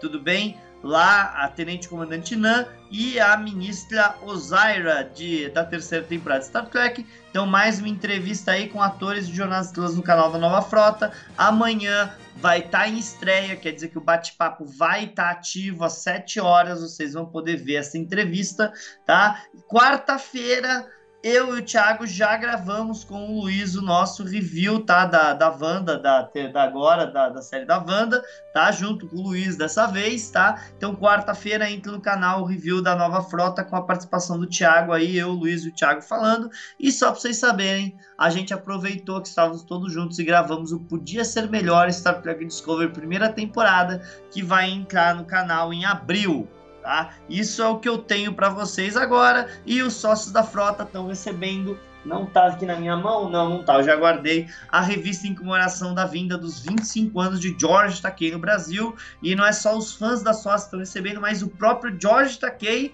recebeu, está sendo enviada para ele pelo correio internacional essa revista, que ele falou que gostou tanto do PDF que ele mandou que ele quer colocar ela na coleção pessoal dele de Jornais Estrelas. Então, gente, vocês vão ter aí, os sócios da frota vão ter uma revista que não é só parte da coleção pessoal de vocês, mas é a coleção pessoal do próprio ator de Jornada das Estrelas da edição.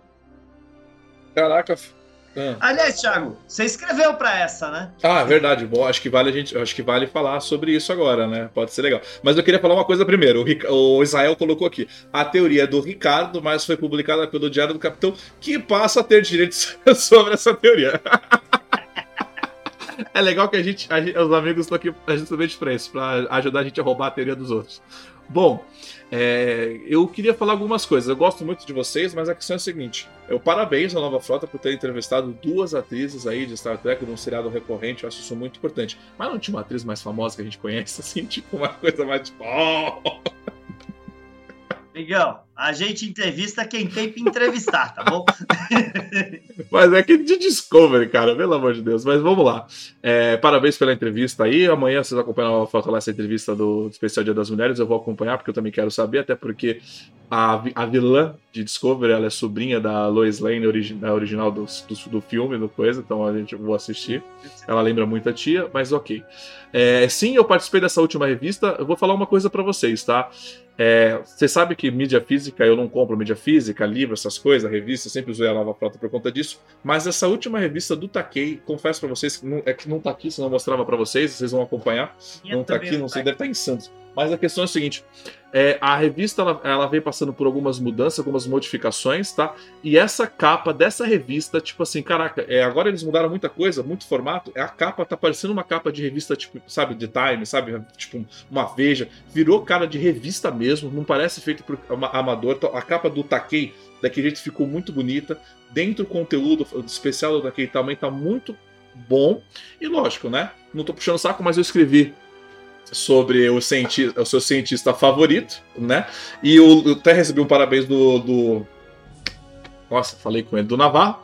Que eu fiz que eu fui que eu fiz diferente, né? Eu não, porque as pessoas estavam lá escrevendo, estavam meio que contando a história do do, do cientista. E, cara, vamos parar pra pensar. Cientistas, grandes cientistas, são famosos. A gente estuda, a gente sabe a história deles, né? E aí eu fui pro lado de citações de Albert Einstein, que é o meu cientista favorito, por vários motivos que é, o, que é aquilo. A gente já sabe da vida do cara, mas como foi as contribuições, o que, por que me motivou ele ser. Aí eu deixei lá minhas citações no final, então a revista assim tá muito bacana, tá parabéns por essa revista. Essa revista é uma coisa que vai entrar pela coleção, porque a capa é uma coisa que já me surpreendeu logo de cara, ainda mais que eu taquei conta lá a história dele e tudo, eu achei muito bacana. Eu até tenho a capa em PDF aqui, o problema é que eu não sei se você conseguiria colocar.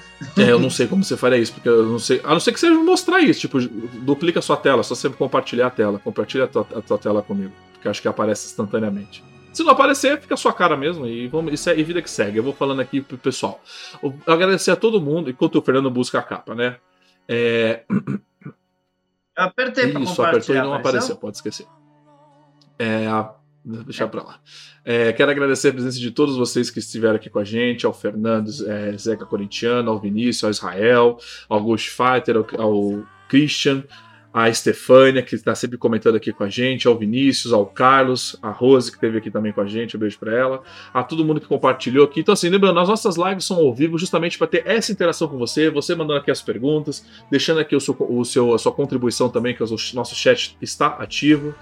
Se você ainda não é inscrito, se inscreve no canal, clica no sininho para você receber essas notificações e ver esse nosso bate-papo do Mundo Net, sempre trazendo dicas e esses reviews aqui, sempre com os convidados diferentes aqui ou nossos parceiros como o Fernando Afonso. Esse é um programa que fica aqui na íntegra para você no canal do YouTube, também está disponível lá no, no Facebook, como eu comentei a última plataforma, e também no Trek BRCast, segunda-feira já vai estar no ar. É isso, senhoras e senhores, chega aqui. Chegou, posso encerrar, Fernando? Posso subir a vinheta de créditos finais? Tranquilo, é isso aí. Então, gente. muito obrigado, Falou, senhoras e senhores. Até a próxima e engage.